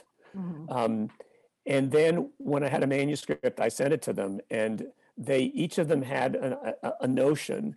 But Hal's notion, he went to that to opening night party, and I had quoted him as saying, "The last time we were here was for, for Fiddler on the Roof, but this time it means more." And he Huh? said to me, "Mm, you know, mm, could we? I mean, because I was the director, I wasn't the director of Fiddler on the Roof, and I did, I did change it. I split it up a little bit, but I thought he doesn't want to get the call from Jerry Bock and Sheldon Harnick. You know, but it's fine. I mean, I, I was, uh, you know, Yeah. I, there was nothing that I did that I didn't that I thought would sort of take away from the character of what I was trying to capture.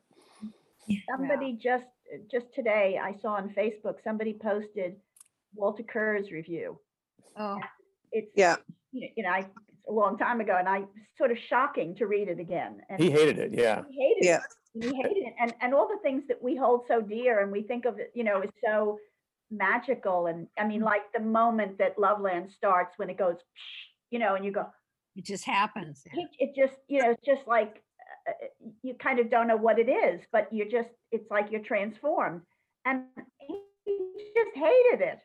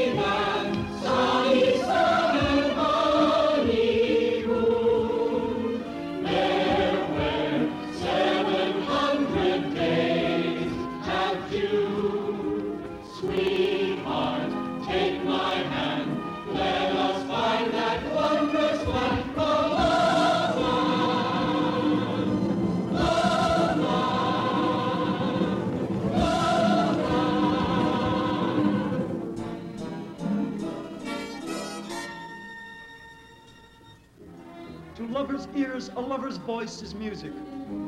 A song that no one but a lover knows. where everybody lives to love. To lovers' lips, a lover's lips are petals. A velvet promise budding like a rose. Loveland, where everybody loves to live. The lover is transported by his rapture, as ever heavenward his heart ascends. A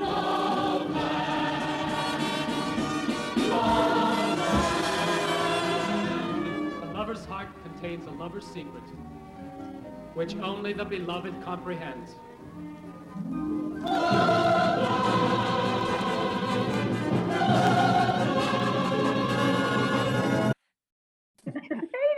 It's funny, I'm looking at one of the articles in the New York Times today, and they have all those hot spots you can click in. And one of them was the, the um, Time Magazine cover story um, with the picture of Alexis. And then it said, read the full, read the article here. So I read it. And what was so interesting is even though clearly enough of the people at, the, at Time Magazine were on its in its favor to you know to do it there's a line about you know there's one line you know even though some of it's you know pedestrian and whatever. Yeah.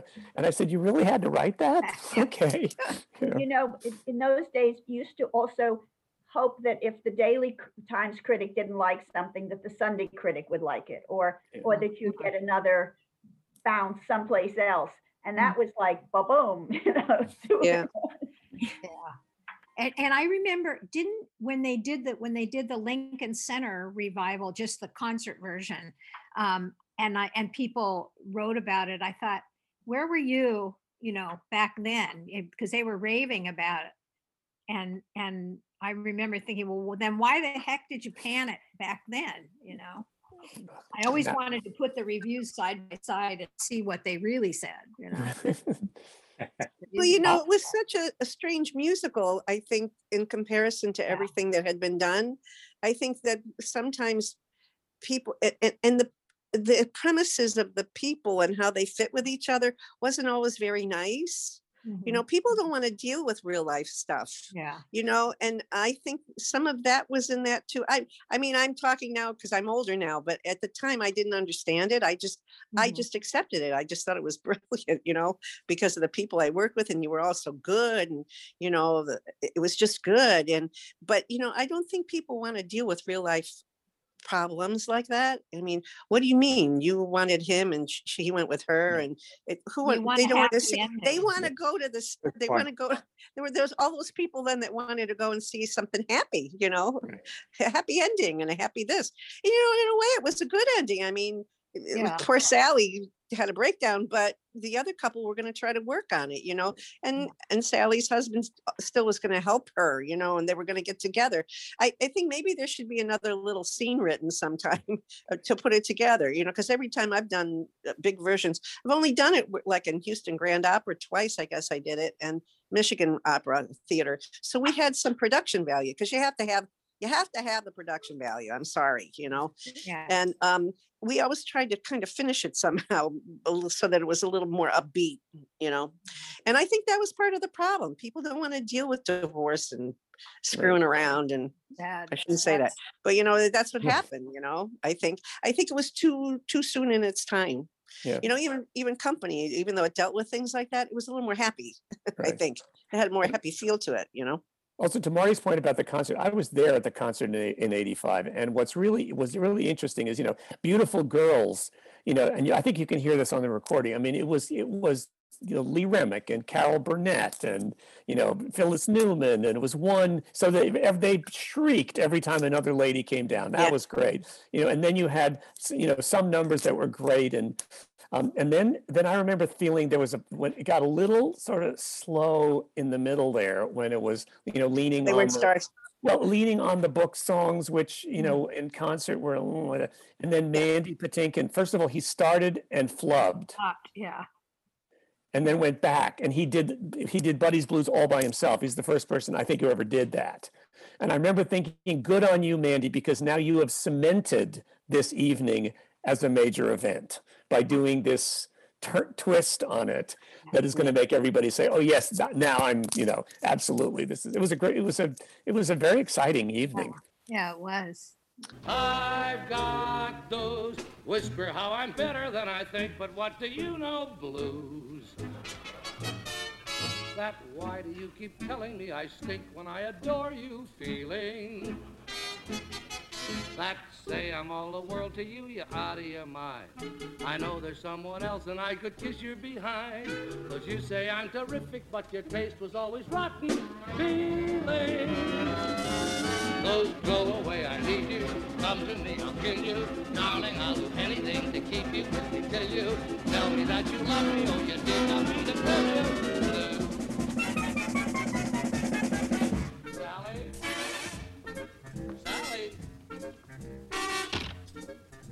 She says she really loves me. Another. She says, Birds, birds. she says, I like, like, like. dear, she prefers. You deal. A bird. She says that anybody, Buddy blue. she says, would suit her more than I. I, I, I. She says that I'm a washout. She says I love her so much I could die.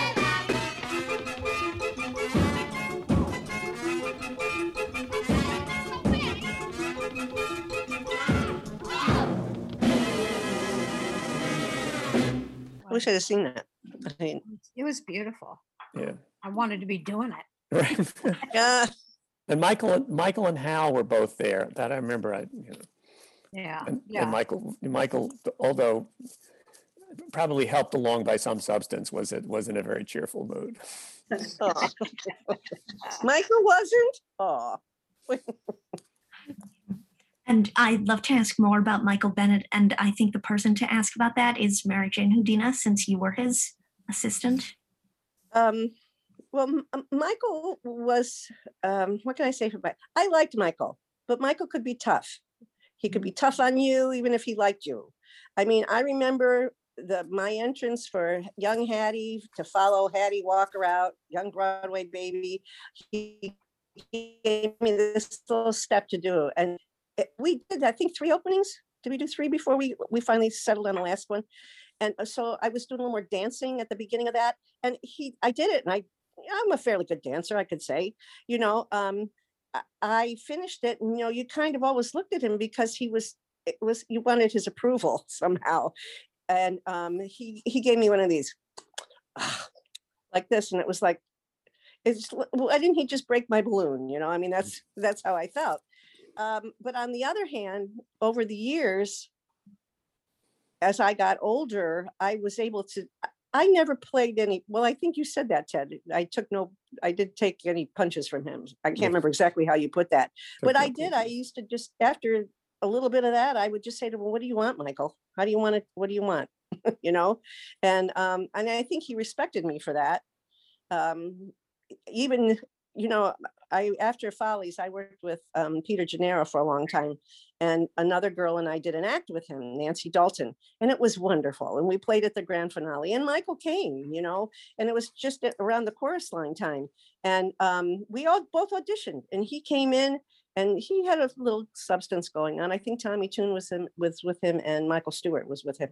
And they came in, and Michael's here's to singing and dancing. How come I don't have you girls in my show? I said, well, Michael, we auditioned you know i mean at that point i could i said anything to him you know and um and i but you know i knew michael you know michael and i studied with the same dance teacher in niagara falls new york and um but he was one of the big kids he left by the time i came in and before I left to go to New York, he had come back for some reason um, to Buffalo for a visit, and he came up to the studio. And I just happened to be doing my solo for the recital that year, and and I was mortified because my teacher made me dance for him. You know, so we go back a long way. And um, he he often asked me about tap steps. He would get me in the corner, you know, and um, and I was more than happy to do that but as the time went on, it got to a point one time he sees me, he was re- rehearsing chorus line. We were doing the Milliken show. And he again asked me, he said, What about those? Uh, you know, would you remember any of those tap steps? I said, You know, Mi- Michael, I forgot them. You know, because he asked me too many times.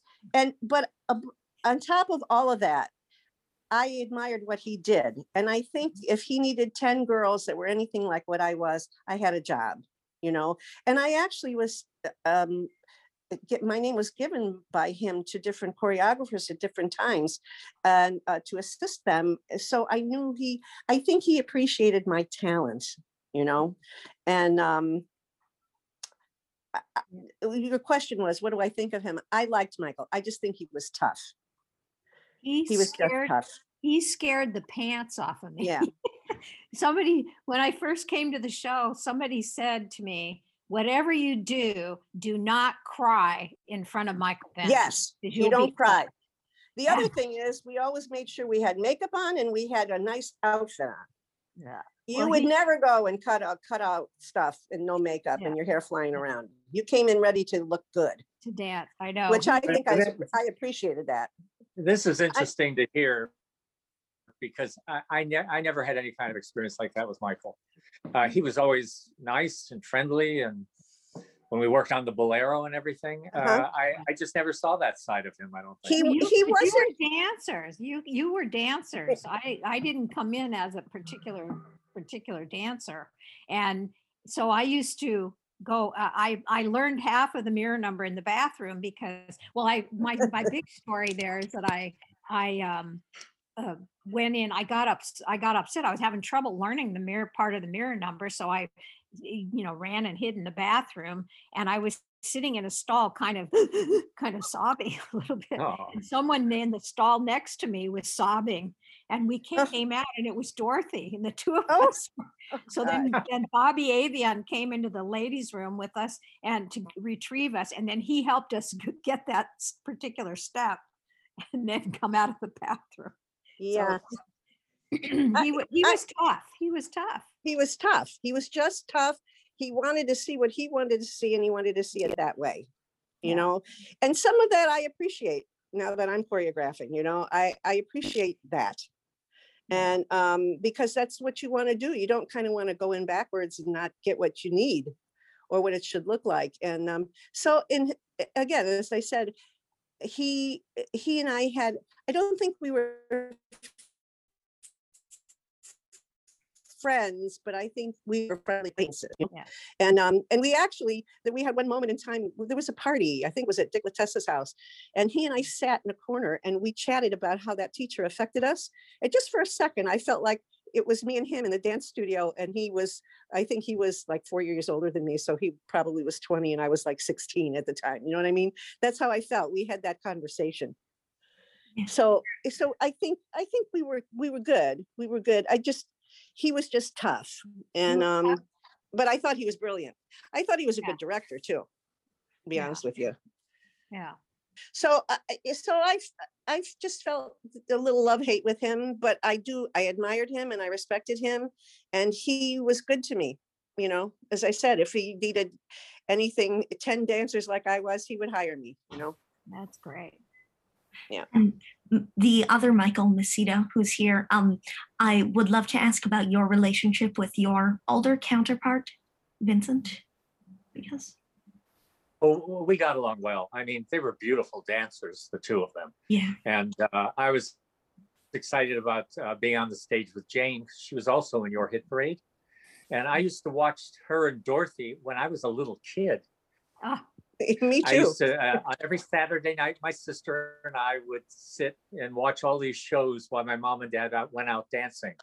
And we watched all of those shows. And so it was such an exciting thing and thrilling to be on the stage with Jane, who was my favorite dancer at that time, and uh, uh, also with, with Dorothy. And uh, we worked well together, all of us. I mean, uh, like I say, we saw that, that bit of a cut that you put in, and there was a lot of them dancing. They were terrific. I mean, Yeah. I don't know why the uh, we as their younger counterparts really even needed to be on the stage with them. Oh, I no, think they could have done the whole thing. Oh, it was brilliant. These were And I- brilliant. And I always felt, was and I always felt that uh, uh, Graciela could dance the whole number by herself, including the lifts. I mean, she It's true. she was fierce. She Yeah. could do uh, just about anything. you and- guys were and, uh, brilliant. Absolutely brilliant. thank you. beautiful Oh, just beautiful you know, that number was very different when it started. Yeah. And we worked in, with Bob Avian and Michael, and Bob Avian had a lot of input into that Yeah. number.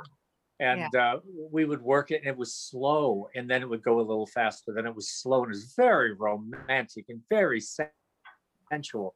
And then when Michael said, in order to keep it in the show, we have to speed it up, that was a bit of a disappointment Ah, for it all of us because we Yeah. just loved doing it the way we were originally doing it.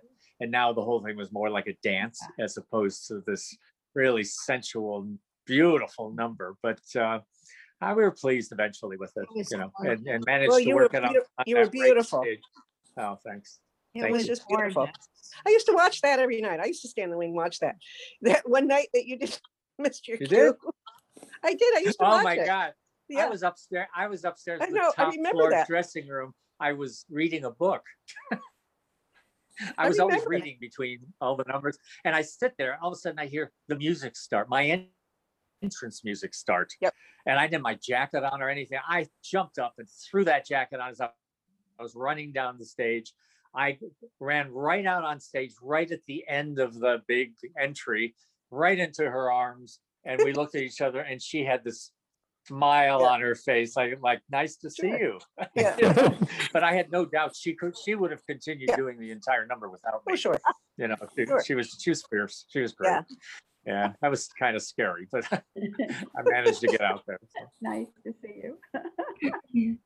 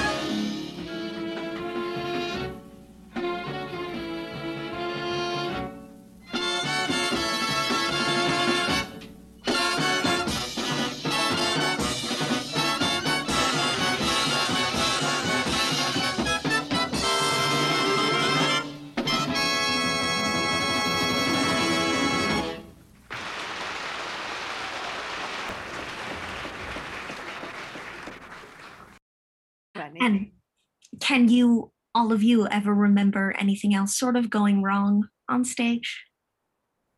Well, the first time we did, um, Michael had this idea from Lucy Jessie to Live, Laugh, Love. The girls were gonna, we, for Lucy and Jessie, we were all supposed to look like boys. My, um, Steve Boockvor was behind me. We had breakaway pants, the girls. He ripped my pants off. I dropped my jacket and I grabbed a cane and I stepped out. I was the last one off and the first one back on, and I could just make it. Well, one day in Boston, Michael decided that we should also wear Harlow wigs, oh, blonde wigs. So in the drop, rip the pants, drop the jacket, lift the hat. One of the hairdressers grabbed the red wig I had on and put the white wig on me. And I had short hair, so it wasn't so bad for me. I put the hat on and I stepped out. I got down and the other half of the line came from the other side. I was stage left, stage right. I look across the stage left, and there's Julie Pars with this big black curl hanging out from underneath her blonde wig. And somebody and and Rogers had a red curl hanging out. And it struck me so funny. It was like the rape of the Sabine women. I mean, we were we were on and off so fast. And Michael Bennett came back. It, it was a matinee day, and he puffed puff with a cigarette and said, "Cut the wigs." Okay, thank God. It was just a mess. It was just a mess. I remember, I remember they were trying to put an, uh, an intermission in. And so they had, I think it was the end of Too Many Mornings, they had Dorothy and John kissing, wasn't it kissing? And Yeah. then, and then they, when the audience came back from intermission, the curtain went up and they were still embraced to show that no time had elapsed, except the audience laughed hysterically because it looked like they'd been kissing all Yes, through the intermission. So it, it didn't quite work. It didn't Yeah. work. That got cut. No, got Yeah. cut. I, re- I remember when uh, uh, Graciela, we went through a period of several performances where she kept getting her heel caught in her dress and she Mm. literally fell. Yeah. And she'd be on the floor and then I'd be trying to ad lib reaching for her dance wise and everything. And sh- her arms would be here and there and she'd be dramatically posing and all this stuff because she couldn't get The up heel. because of her dress. And then finally we get up and every- it wasn't the dress, it was what was underneath all those frilly tulle. thingamajig. Yeah. And she, uh, we'd go off stage very slowly and she'd have this long piece of that tulle, is it? Tulle, Dragging yes. behind her as we're walking off stage, you know, very, very dramatically. But that was kind of a nightmare. That, shit, that happened during about three or five performances, I think. And they couldn't quite correct it, Yeah. you know, diff- so we never knew when it was going to happen. It happened in different parts of the number each time. So, Yeah. uh, but they finally fixed it. We were okay after that. But that, I think that was the biggest uh, problem that we Yeah. had, aside from the stage. Yeah. That stage was something else, wasn't it? Yeah. I think Okay. everybody was going to the. And we had to, we had to end it. dram- Yeah, we had to end the number dramatically, right on the tip that was a little bit hanging over the uh, orchestra pit. Ah. And every day, every night, every time we do it, I'd be like, "Oh God, let me let me grab her and hold her, and not both of us go off into the pit." Into the You pit. know, well, that was constantly a, a bit of a worry of mine. So, uh, It- It will, it uh, changed but- your whole, your whole feeling about your balance, you know? oh, it did. And um, it was really hard to, to work on that. Uh, do you recall though? I, I don't think anybody is in spite of that stage and all those ladies having to come down all those steps. Nobody um, fell. I don't recall anyone falling or No. No, I don't Yeah. call anybody. And also, the- Do you remember, do you remember closing, uh, well, I didn't, the show was gonna go move to California. I think I left three months because they brought the the replacements in. I, I didn't want to go on tour, so a a handful of us left, I think. Um, Yeah, and I the left. last night that I was in the show, I used to come down stage left, spiral staircase, and you and Grazie came down stage right. Right. Do you remember? I never, all that whole time, because we practiced in the warehouse on those stairs, remember? We practiced there so that when we got on the stage, we were good. Um, Pete, the shoe man, he said to me, how high you want the heel on your boot? Because I, I had black satin boots and I at that time he made all our shoes. I wasn't doing that much. So I said, oh, he said, how about three? I said, that's fine, go ahead. And I could have killed myself because then all of a sudden Michael said, now on this, remember, because I think he did that to you too. Uh, on this count of eight, I want you here. That count of eight, I want you there. Because we actually did our own openings. it didn't happen to me for like a year and so how many months. I caught the back of that heel on one of the steps and I, I, I like lurched forward, but I, my foot slammed down on the stage and you and Grazie, I don't remember, remember this, went like this. You know, in the slow motion. And I looked at them and went, that I was okay and I kept moving. Do you remember that? I I thought, oh kinda my do God, last remember night and I'm gonna go Yeah. down the stairs. But I really remember is the first two weeks of rehearsal, we did that opening number, which was all in slow mm-hmm. motion. Mm-hmm. And I Yes. remember all of us going nuts over, oh my God, are we ever going to actually move? You know, because we'd go over it and over it and over Love it, you know, and, and I was used to being in shows that had big, big flashy numbers for the opening number and everything. So it was very different for me to do Yeah. this show. Yeah. Yeah. I loved it though. I loved doing it. I, love I, I really, all these Stories, it's wonderful. I love getting into that opening because, you know, I really, I would do Broadway Baby while I was skulking around the stage. Oh, yeah. Just As I thought she, as I thought Ethel would have done it as a young woman. That's what I did. We were doing mirror, we were singing mirror, mirror. You on did the mirror. We were mouthing mirror, mirror on the wall. I didn't remember that. And I think I the told somebody the wrong thing. Yeah, but the music. I didn't think that you, yeah, the mu, that music, that's a piece of music that was supposed to be a song, wasn't it? Wasn't that supposed to be a song for Dorothy? All things don't bright and beautiful. It was written for, for Sally in an earlier version. Yeah, Yeah. yeah. And it became underscore. But also, I, Yeah, I just wanted, wa- I wanted to, to, to point out that, that when, when, when everybody talks about the raked stage, the raked stage was like four different rake levels. I mean, the basic thing was raked one way and then there was uh, the, uh, you know, and that must have been in- The insane. top one, the top, that diamond on the top, top that was Diamond? lethal. Sharp, yeah. Because Yeah. I did the whole part, first part of Loveland on that. And Michael, that's where you stood for uh, Lucy and Jessie, right? Yeah, the, yeah, and also, also for the Bolero, we came down all the rake stages in the big uh, opening Yeah. to get Yeah. down to the bottom rake stage in Yeah. order to do it. So uh, I think maybe because it was all so treacherous, everybody was especially careful. Careful. Grazzi says she's Except- never except gotten for your it. heel, of course. What? What'd you Except say? for your heel, Yeah. your high heel. You know? Oh, oh, yeah. Opening night too, when you talk about Dragon tulle, I, I just remembered my uh, Loveland dress. You know, there was uh, like that, that bottom poof, I called it. And every so often there was a flower. So it wasn't attached except by where the flower was. When I stepped up onto that diamond rake, the back of it swung and caught on the points. Oh. And you know, when I came down stage, I, I was mortified because I was afraid, I thought Michael's gonna rip me a new one for this. I dragged about three, three feet of tulle behind me. It ripped off the bottom and I went all the way down to the end. So I dragged it all the way down the stairs, down the rake, down to my downstage right. Oh, God. And I, for the rest of the number, it, it laid there like that. Hmm. And I thought, oh, he's gonna kill me. He never said a word to me. So either he didn't see it or he was okay. One, of my favorite random memories, this has nothing to do with performance, but I remember Fritz Holt used to call places, please, you know, five minutes and then he'd call places, please, places. And, and not, the show wouldn't start. And then you, he came back on, he said, Ursula, would you get your ass down here, please? And Ursula, right. who spoke German, used to speak spew German all the way down the stairs from the top to go get a place. Wasn't And she don't know, I always, wasn't she always a little bit behind? Wasn't she always a little was a late? little- She was late. Yeah, Yeah, she was always always. late coming down for places, but because she was in a rush. Do you remember when we were in Boston and everybody was, because it was not, we, we weren't used, our skin wasn't used to having all that white makeup. all the white makeup? And we had a meeting with Michael and I don't remember, I- Hal must have been there. Your puppy. Yeah. So we, we're down there in the colonial uh, and, and Ursula started, she says, Michael, what am I supposed to do with all my lovers? My skin is starting to break out and all that stuff.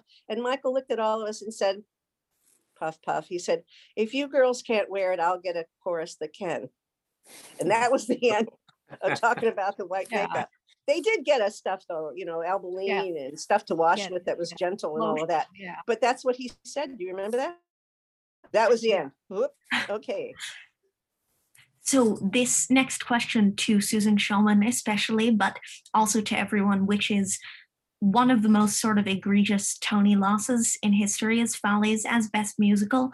So what can you sort of remember about when this happened? And I ask this to you because were you depending on this for publicity? Were you expecting it? I actually wasn't involved. When I was working on this show, I was a very low level press agent. And the only reason that I got to be as involved as I was was because the press agent I worked for, who was named Mary Bryant, who was a wonderful press agent, was very um, um, committed to Hal Prince. She had done many, many Hal Prince shows, and her loyalty was to Hal Prince. And so early in her career, she had been a young press agent in another press office. And Hal Prince had come along and scooped her up and said, Come with me, my young friend. I will make you my press agent. And so Mary Bryant's loyalty was very much to Hal Prince and to whatever Hal Prince wanted. And because she was so focused on Hal Prince, I got to do stuff that normally a young press agent wouldn't have gotten to do on a show. I mean, I was much more involved with the leads at that time, but I wasn't, normally I wouldn't have been. So, because, but anything to do with Hal Prince was Mary. And I actually wasn't allowed to be in the same room with Hal Prince. Why? Oh. Because no, there was a she had there, she wasn't mean or anything. It was because she had had this experience where he saw something in her and said, "Come with me. I'm going to make you a star," and she didn't want that to happen with anybody else. No. And not that I was the least bit of a threat to, to, to Mary Bryant. Believe me, I was, you know, a very young thing. And so I was very much in a box of what I was allowed to do and what I wasn't allowed to do. And so when you say, what was the reaction? I wasn't in the room where it happened. Yeah. I, I thought it was appalling because we too. won so many things. We won so everything. And Two Gentlemen of Verona is won for best musical that year. And it's like, what? You know, Yeah. you look in the long run, especially where, Yeah. you know, who does that show anymore, you know? Yeah. But one fun thing was when John Guare accepted the Tony for Two Gentlemen of Verona, he said, I was an investor in Follies, Oh, I forgot about which that. is true. Remember that? we won what did we win we won best mu- in music right Yeah. we won like six or seven Yeah. tonys and then just not the big one it was ridiculous Well, I never understood how uh, how a show or a film, a movie, uh, can win all of those and yet not be the best movie or f- or Yeah, musical. i know It I know. seems odd. It's like, oh, you're great at everything but this one thing. Right. I So know. uh, Crazy. I've spent too many years in the Tony Award room to tell you of, uh, you know, to, to having watched time and time again, the, the, the wrong things happen. it was crazy And so, what is it like to be in a rehearsal room with Stephen Sondheim, who's, of course, the master, they say, and he is? I thought he was a doll. I my first day of rehearsal, or well, everybody's first day of rehearsal. I got there early. I was nervous. I got there. I'm always a little early, but I was exceptionally early. And I went in and I I looked around the room at 19th Street, right? And I see the piano and I see the chairs set up, you know, for everybody to sit. And I kind of went to the corner. I think I put my coat up. And by the time I came back, I sat down. And when I turned around, this man was sitting at the piano. And I said to him, Hello, my name's Mary Jane Houdina. And he said, Hi, I'm Stephen Sondheim. And I went, you know, I said, well, Hi, how are you? You know, I, I just thought he was wonderful. He was very nice. He's always, I- didn't have a lot to do with him, but he was always very um, sweet to me and like uh, congenial. How are you? I'm good. I bumped into him on the street a couple of times. Hi, how are you? He always knew who I was, you know. So I, I just thought he was wonderful. I liked Hal. I thought he was a, a great guy and, and Yeah. interesting and and uh, but my fondest memory of him is standing backstage before I was going to go on, and we're talking, and all of a sudden he said, "I'm going to raise the ticket prices to fifteen dollars." And I turned to him. I said, "Hal, nobody's going to pay fifteen dollars to go see a musical." And now when I hear people paying 300 and 400 dollars to go see a show, I, I'm shocked, you know, but that's why he's the producer and I was just the performer. I thought they were, I, I thought, I thought Hal, Hal had a great sense of what he wanted and he would give you a line reading if he thought he wasn't getting what he wanted. And, and I, I always found Stephen to be just really kind and I, I, uh, Mhm. my, I got to know him a little bit better with the uh, tribute, the Sondheim tribute, because we got to rehearse at his house and stuff, and that was really cool. So he's just amazing. Well, He's, he's a real man of the theater and, and, Yeah. you know, and he, he likes working with actors. He likes actors. He wants his lyrics enunciated and he wants the Yep. rhythms correct and, but, you know, any good composer lyricist will do the same. Yeah. But I, um, I remember when, when Encores did Anyone Can Whistle and I was over at, a- at, you know, at a rehearsal and, and some, somebody in the cast, you know, was sort of squatted down in- in the front um, of the stage and, and Steve was in the house and, and, and I asked for something and he sort of trunged, you know, trundled down the, uh, the aisle and just looked up Sutton Foster, I think it was. And I just watched, here was Sutton Foster, you know, crouched down and Sondheim was looking up and they were talking about something. And I just thought, you know, not, he's revered now in this great way, but at the end of the day, it's like, can you, can you help me with this moment? And he's always there to do that. I think it's, you know, he really is a man of the theater. Yeah. Yeah, he was. He's brilliant. Oh. So tell me a little bit about the ending of each of your journeys with Follies, either your closing night or the closing night, depending on if you stayed or Oh. all of that. the last night on Broadway was the most amazing night because the audience stood and screamed and cheered for every single number.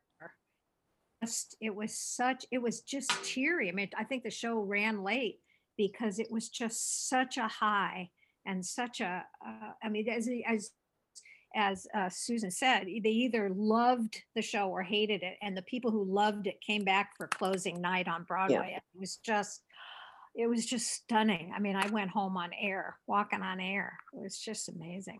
Were you there? Sue? Were you guys, were you there, um, Ted, closing I wa- I wasn't, I was, I was working Yeah, on I- something else and I, I couldn't, I couldn't yeah. be there. And, and of course, my, um, you know, I would like to think there's no end to my, Yeah. it's funny, I, I got a- an email yesterday from a, one of the pr- big producers in South Africa who, Ah. who, who just said, I, you know, because of Folly's 50th, I picked up your book and read it again. And it's just, Uh, the thing that he said that I loved, he said, it, it's like it was published yesterday. Yeah. And I thought for, Yeah. you know, for a book that's about something that happened 50 years ago, um, that couldn't be, a- there couldn't be a better thing, you know, to say. And I tried, it's interesting that, you know, the fact that I said to, to Michael earlier, he was on the list of people I couldn't get to. The other, another person, I mean, Jean um, R- Rosenthal, the, the lighting designer, I really wanted to talk to her because I'm not that technically savvy, but I really wanted to talk to her and I tried and, but I just, I couldn't, you know, so I had to sort of try to be as clever as I could uh, about the lighting without really having had a, you know, a- a- Conversation. a, Yeah. real conversation that I would have liked. And so actually, you know, all of these kind of conversations, I think, oh, I could go back in and fix it. write some more. Yeah. About, the night the, the night that I left, uh, because I left, as I said a little earlier, because I didn't want to go out of town and I was able to do the Milliken show. So I left, I think two months maybe earlier. And I was very touched because at the end of the, the show that night, I sat on top of the piano for the curtain call um, up on that level on stage left. And I was sitting there and I I looked up and the whole cast had turned to me and they applauded to me. Wow. And which I, I always remembered that. yeah. Yeah, it was Yeah. very touching. My my last experience with Follies was Kert and Harvey and Virginia and I were invited to Michigan Opera Theater, Michigan Theater, and we did we played the older parts. It was sort of a con it was a concert version with with some staging. Um, and we played the old, you know, we play I played Dorothy's part and and and we all played the older parts and it was it was it was really very touching. Found out about this, I got myself there. And the, and my little follies moment about that is I remember walking in the back of the theater and looking up on stage and realizing, look who those Yeah. people are. Yeah. Really mm. Look funny. who's, look who I'm I looking know, at. I always was sort of sad afterwards because they had talked about doing something with it, more with it, but it never, didn't happen, but unfortunately, because I, I loved it. I loved doing it. great So idea. fun. It was so fun. I don't know why nobody ever thought of that, w- you know, after the show closed and. Well, you know, when we did, the first time we did Mich- uh, Houston Grand Opera, it was to open the Wortham Center. And, um, oh, I can't say his name now, the producer that was there, he had what they called the uh, Star Train. And Dorothy came and Alexis came and who else was there? Ruby Keeler was there that night. Hmm. And um, Harvey did, uh, Buddy. He did, buddy, yeah. And he. I looked, yeah, Har he and I looked at each other because it was funny because I got to do it because Fritz gave Chuck Abbott my name. Chuck was mm. directing it. And it was kind of like coming full circle somehow for the mm. two of us, you know, because I know Harvey for a long time. And mm-hmm. and I looked at Harvey and he looked at me. I said, wow, you know, Here we choreographing are. this. Yeah. Here we are. And he's mm. playing Buddy, Buddy, you know. And it, during that time was when Michael passed too. Ah, Michael Bennett. And it was kind of, I don't know, it was kind of eerie, the whole thing. Um, but it was one, and, I- and we were saying, you know, you guys should be doing this someplace. So We wanted to. We had, we had Yeah. fun. We had fun. I bet. Well, you guys were wonderful. It, it is, as it was said before, it was a very con- congenial cast. Everybody really, I don't know anybody that grumbled about anybody except Fifi D'Orsay.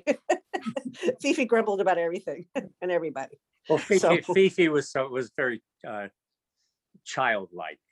Yes. You know, she was very sweet and she'd do things and you kind of roll your eyes, but at the same time, it wasn't with malice or anything. She was No, it wasn't. She was like a little girl. Yeah. Yeah. Michael, how long did you stay in the show? Um, I'm trying to remember. I how long does the show run on Broadway? A year?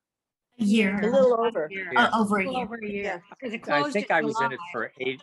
I think eight or nine months. I think I, I didn't want to go to LA either. Yeah. So, uh, but I really, to be honest, don't really recall the last performance that I did. Um, uh, then I was on. I went into something else. I think, Yeah. Yeah. and I, I didn't get to see that performance you're talking about, but I Oh. wish I had the final amazing. performance. Oh, it And- was just. I didn't either. I And wish I'd have seen that. Kurt came back for it. Kurt had left the Yeah. show and- and to do something else because I know he talks about the um just the overwhelmingness of the reaction. Yeah. Yeah. Just incredible. It was an incredible moment. Just, whew. I'll never forget it. I get goosebumps now thinking about it. yeah. This is kind of funny um, that you might enjoy. When I, after I left the show, there were two older women out. And Fritz Holt called me and said, Mary Jane, you have to come back and do Mirror. and I wound up doing Sheila Smith's part because Sheila went in, I think it was Yvonne that was out because Sheila covered her. And Oh. I went into Sheila's spot, and Sheila's line was, I haven't danced in 30 years. Is that what her line was? Mhm. I haven't, I haven't done it. I haven't danced in 30 years. And I actually went into the costumers and they put like a wig on me and they did some makeup and, um, you know, put some lines and they laughed at me, but they said, because I was still, I was still young. So, you know, a little few lines didn't help too much. So I went to Dorothy's dressing room and I said, Dorothy, this is what I look like. And I had Sheila's pink outfit. Remember, it was like a pink top and a sequin skirt or something.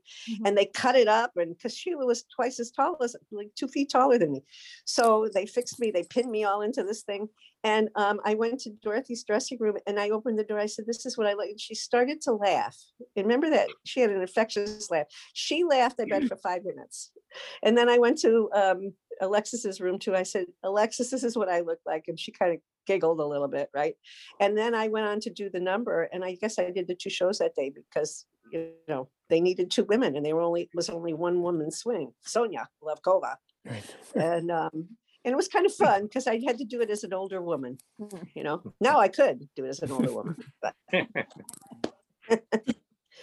So, um, Ted, I want to ask you, when did the inspiration sort of come to turn your diaries into a book, into Everything Was Possible? I kept everything so that the summer after the show, I could put it together and get course credit. Um, you know, so, but I'm, I'm a bit of a pack rack, so I, I just kept everything Thank in a box. goodness. And then, then, well, and then, then the show started to get this aura of, uh, you know, and people would ask me, and actually, um, I don't know if I say this in, in the book, but when Frank Rich was the, the senior drama critic of the, near the chief drama critic of the New York Times, and I was running Rodgers and Hammerstein, a mutual friend put the two of us together because Frank was writing an article on Stephen Sondheim and Oscar Hammerstein.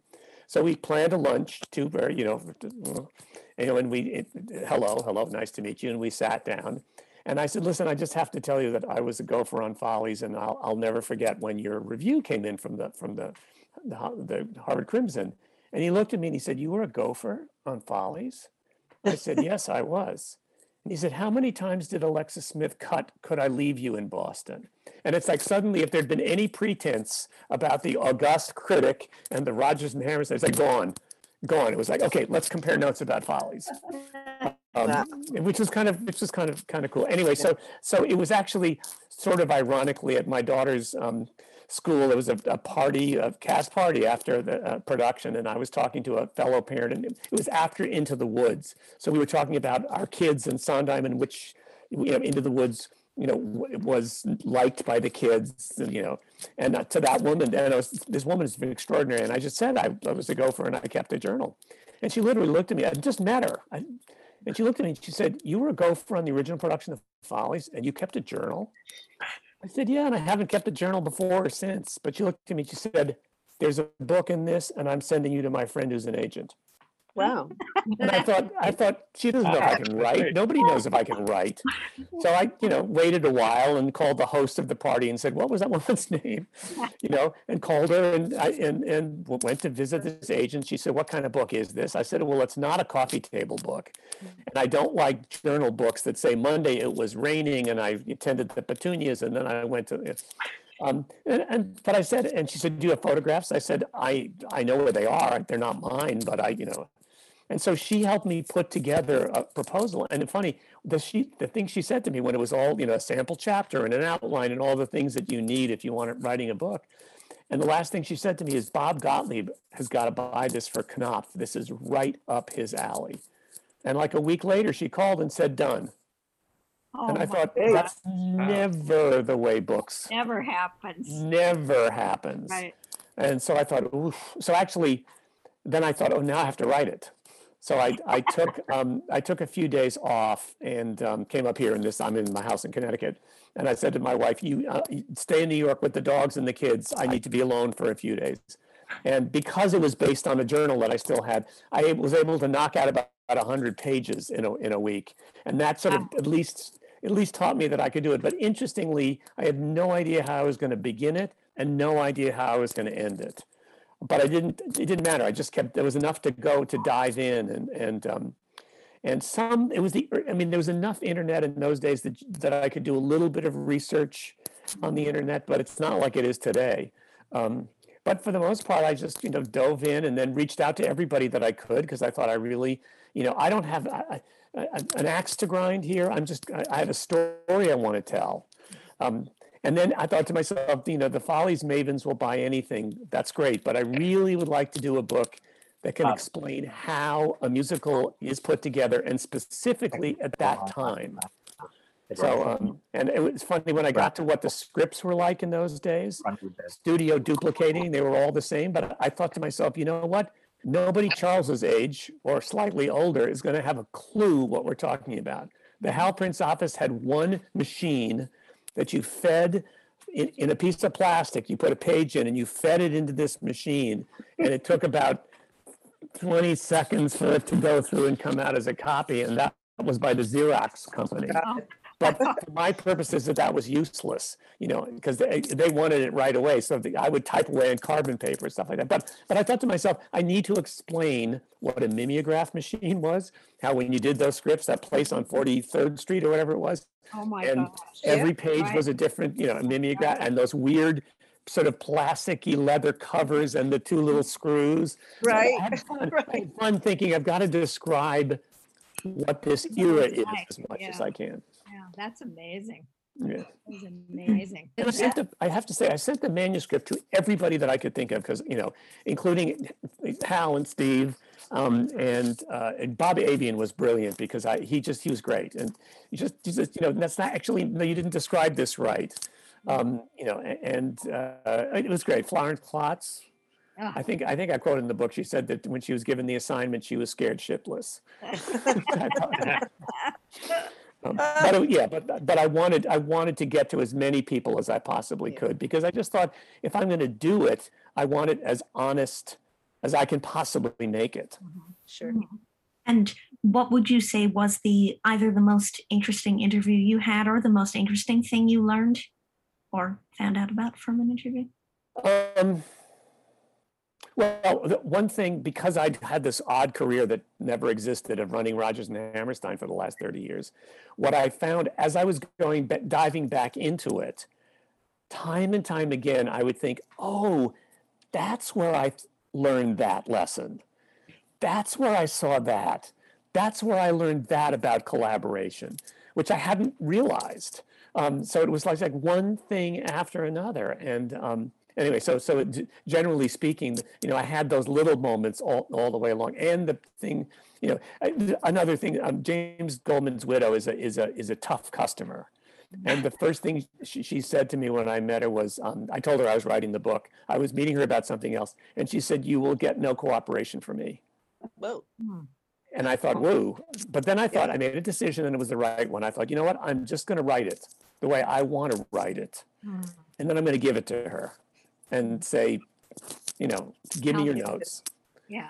And and it was and she was fine. She was fine. She had a couple of things she had, but she she she gave me a lot more cooperation than I thought she was going Oh, to. good.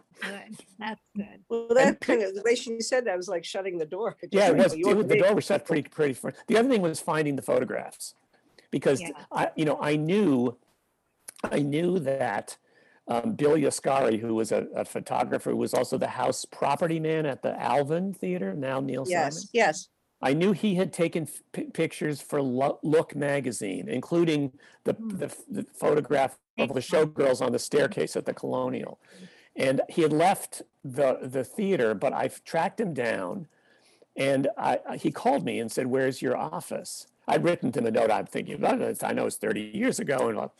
And he said, where, where, Where's your office? He came in with a box under his arm and he handed me the box. Oh my God. And it was contact sheets, all the contact sheets of all the photographs he took, and then pages and pages of, you know, like uh, binder pages with colored slides. Oh my goodness. And I was like, oh, you know. and Still I- have these? Oh, I gave him back because that mean the, po- the point was I just went through and said I want to license this. I Because want I to. don't have one good picture. Well, it- it, um, I think tell you know, somebody I get. I'll happy to give you the name of his um, survivor. I don't know that they were ever married, but uh, you know, Yeah. who, um, she's a wonderful woman and works in the New York Public Library. But he was he was great, and and the, what I loved about his photographs is you know th- they are not Steichen like photographs, but they show the process. Yeah. Um, I mean, there, there's one of is it you, Marti, uh, trying on a costume in a hotel at room? Matera- Yes. No, Yeah. at Materas. Yeah, yeah, yeah. So th- there's Yeah. that. There's a one of the pictures I love is Hal sitting in the theater like this. Yeah. You know, and it, another one that I have a great fondness for is all of you on stage. Hal is actually looking at the back of the auditorium, and you see it's after a performance, probably a two-show day in Boston, yeah. and it's We're get come out. sitting. e- Everybody come out on stage. You're going to tell you what tomorrow is going to be, and you can see everybody is drained, Wiped out. Yeah. just like that. Exhausted. So that, so I I'm sitting just kept next to thinking, Michael. I'm sitting next to Michael in that. yeah, yeah. Michael Misita, I sit next to each I other. remember that. Right, Yeah. right. So I remember that. uh, You know, and and I and I I found them. There's there are some. There's actually one. What, the best color photograph of the younguns in the Follies with your orange and blue costumes. Uh-huh. Um, I could never find a cop. I could never track down the original of that of that photograph. Yeah. So that's a scam. What's in the book is I got the permission to do it and all that stuff, but nobody could Yeah. ever provide me with a Yeah. photograph. Oh, But but I'm proud. I love the photographs that are in the book. I think they're they're they're as, as important as this as the storytelling. Yeah. True. It's true. That was- So I would love to sort of wrap this up by asking you all one concluding question, which is what do you think that the power of Follies is that it so affects every audience who sees it and everyone throughout the generations? Boy, that's a tough question. That's a toughie, yeah. Yeah. Well, again, for me, I think the show is being in it, it was a real Broadway musical. But then it was with Sondheim music, you know, and it was had a real style that I think is impressive if it's done right. It's so impressive. It's not like anything else that was done, you know. And the set, the set itself was, it was just beau- it was brilliant. I mean, it was you walked in, you thought you were in a theater that was falling down, you know. Yeah. And um, I think it's just monumental. And I think if you like the theater, you come in and you you know something important's going to happen. It's you see something's going to something's going to happen. I always felt something important was going to happen. That's how I felt, you know. But I think if you're in the theater and you love it, you look and you go, "Oh my God, isn't this beautiful? Isn't it brilliant? Isn't it? it- It's exciting. It's it's all those things, you know." And then and it goes from there. So um, I just think it's it's unlike anything else Yeah. and that's why people are drawn to it. Yeah, I think I, I just I, I would say that I, I think to Mary to Mary Jane's point, it's so theatrical. I mean, for a story about people that are basically in trouble, which is where the the problems that, that Right. people have with the show are, but it, mm-hmm. it is imbued with such a love of what the theater can do. Mm-hmm. Yes. So, so and that's what I think the original production, I, I must say, did better than any production ever done. Any. Um, Any. and also then then the real life things that are going on with these characters, the idea of the present, the past, how they're in conflict, and what is the future going to be. I think it actually touches on some universals that Yes. are surprising to people because they don't expect them. Yeah. No. Yeah, I thought it, it, it had a magical, there was something magical about it. Magical. I'm not sure will ever be totally recaptured. Um, between the old, the past and the present and the, you know, the ghosts of your past and the, and the presence of your present. And I, I, I think it, it was just, it was a magical show. It was, I didn't. I'm not sure I Theatrical? Yeah, I think- At the time, but that I don't, I, I, I did, I mean, I just thought every show would be like that, you know?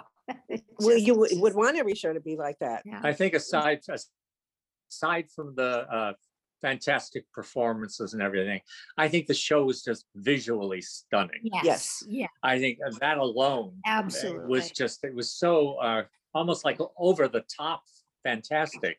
And I'm always hearing from people who say they they were just a kid when they saw it. and They saw it six or seven times, and I write back and I go, six or seven times you went to see the show. But a lot Yeah. of people say it changed their life. I'm not sure what they meant by that, but yeah, I hear that all the time. Yeah. I got um when I worked in Philadelphia, I, I often work at the Walnut Street, and he's the uh, the business manager there, and he said his. I think he said it was his aunt that took him. He said, "You know, I saw you when I was seven.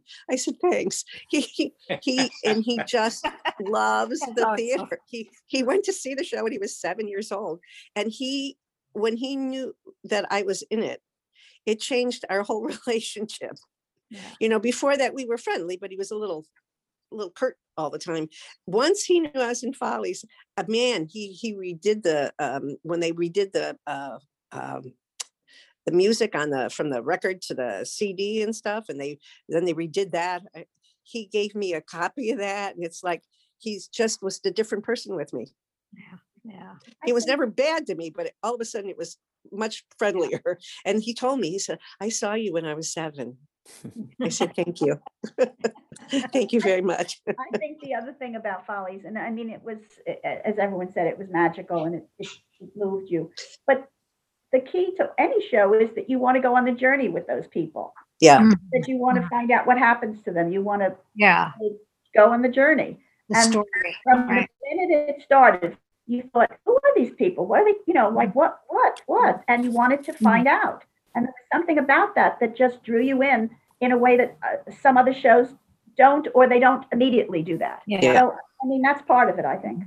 That was the magic of the book too. We didn't talk too much about James Goldman's work, but but um, that's the magic of the book, the story, because it was people and reality and fantasy and I- I don't know. I thought it was brilliant. Yeah. So, Yeah, anyway, it was an important time. yeah. Well, thank you all so much. This has been really, really amazing for me to be able You to were- do one. Thank you all for You agreeing. were you. wonderful, and I thank you for asking us. Yes, Yeah. thank you, Charles. Thank you you. for putting this all together. Good to see Oh. Yeah, nice All seeing you. Hi, this is Charles Kirsch again, and I want to say thank you. Thank you for watching, and I hope you've enjoyed tonight as much as I have. Thank you for celebrating 50 years along with us. We so appreciate it. And before you go, we'll take a moment to honor the cast and crew of Follies that have sadly passed away since the show's inception.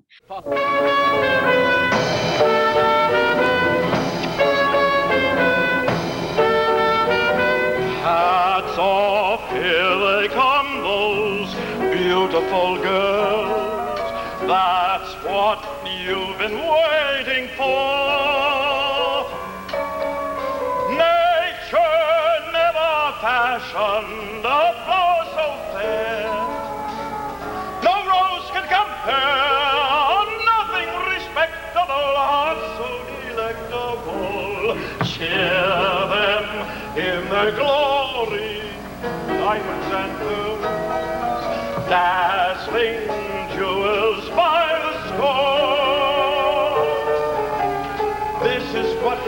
can be. Beauty celestial, the best you'll agree. All for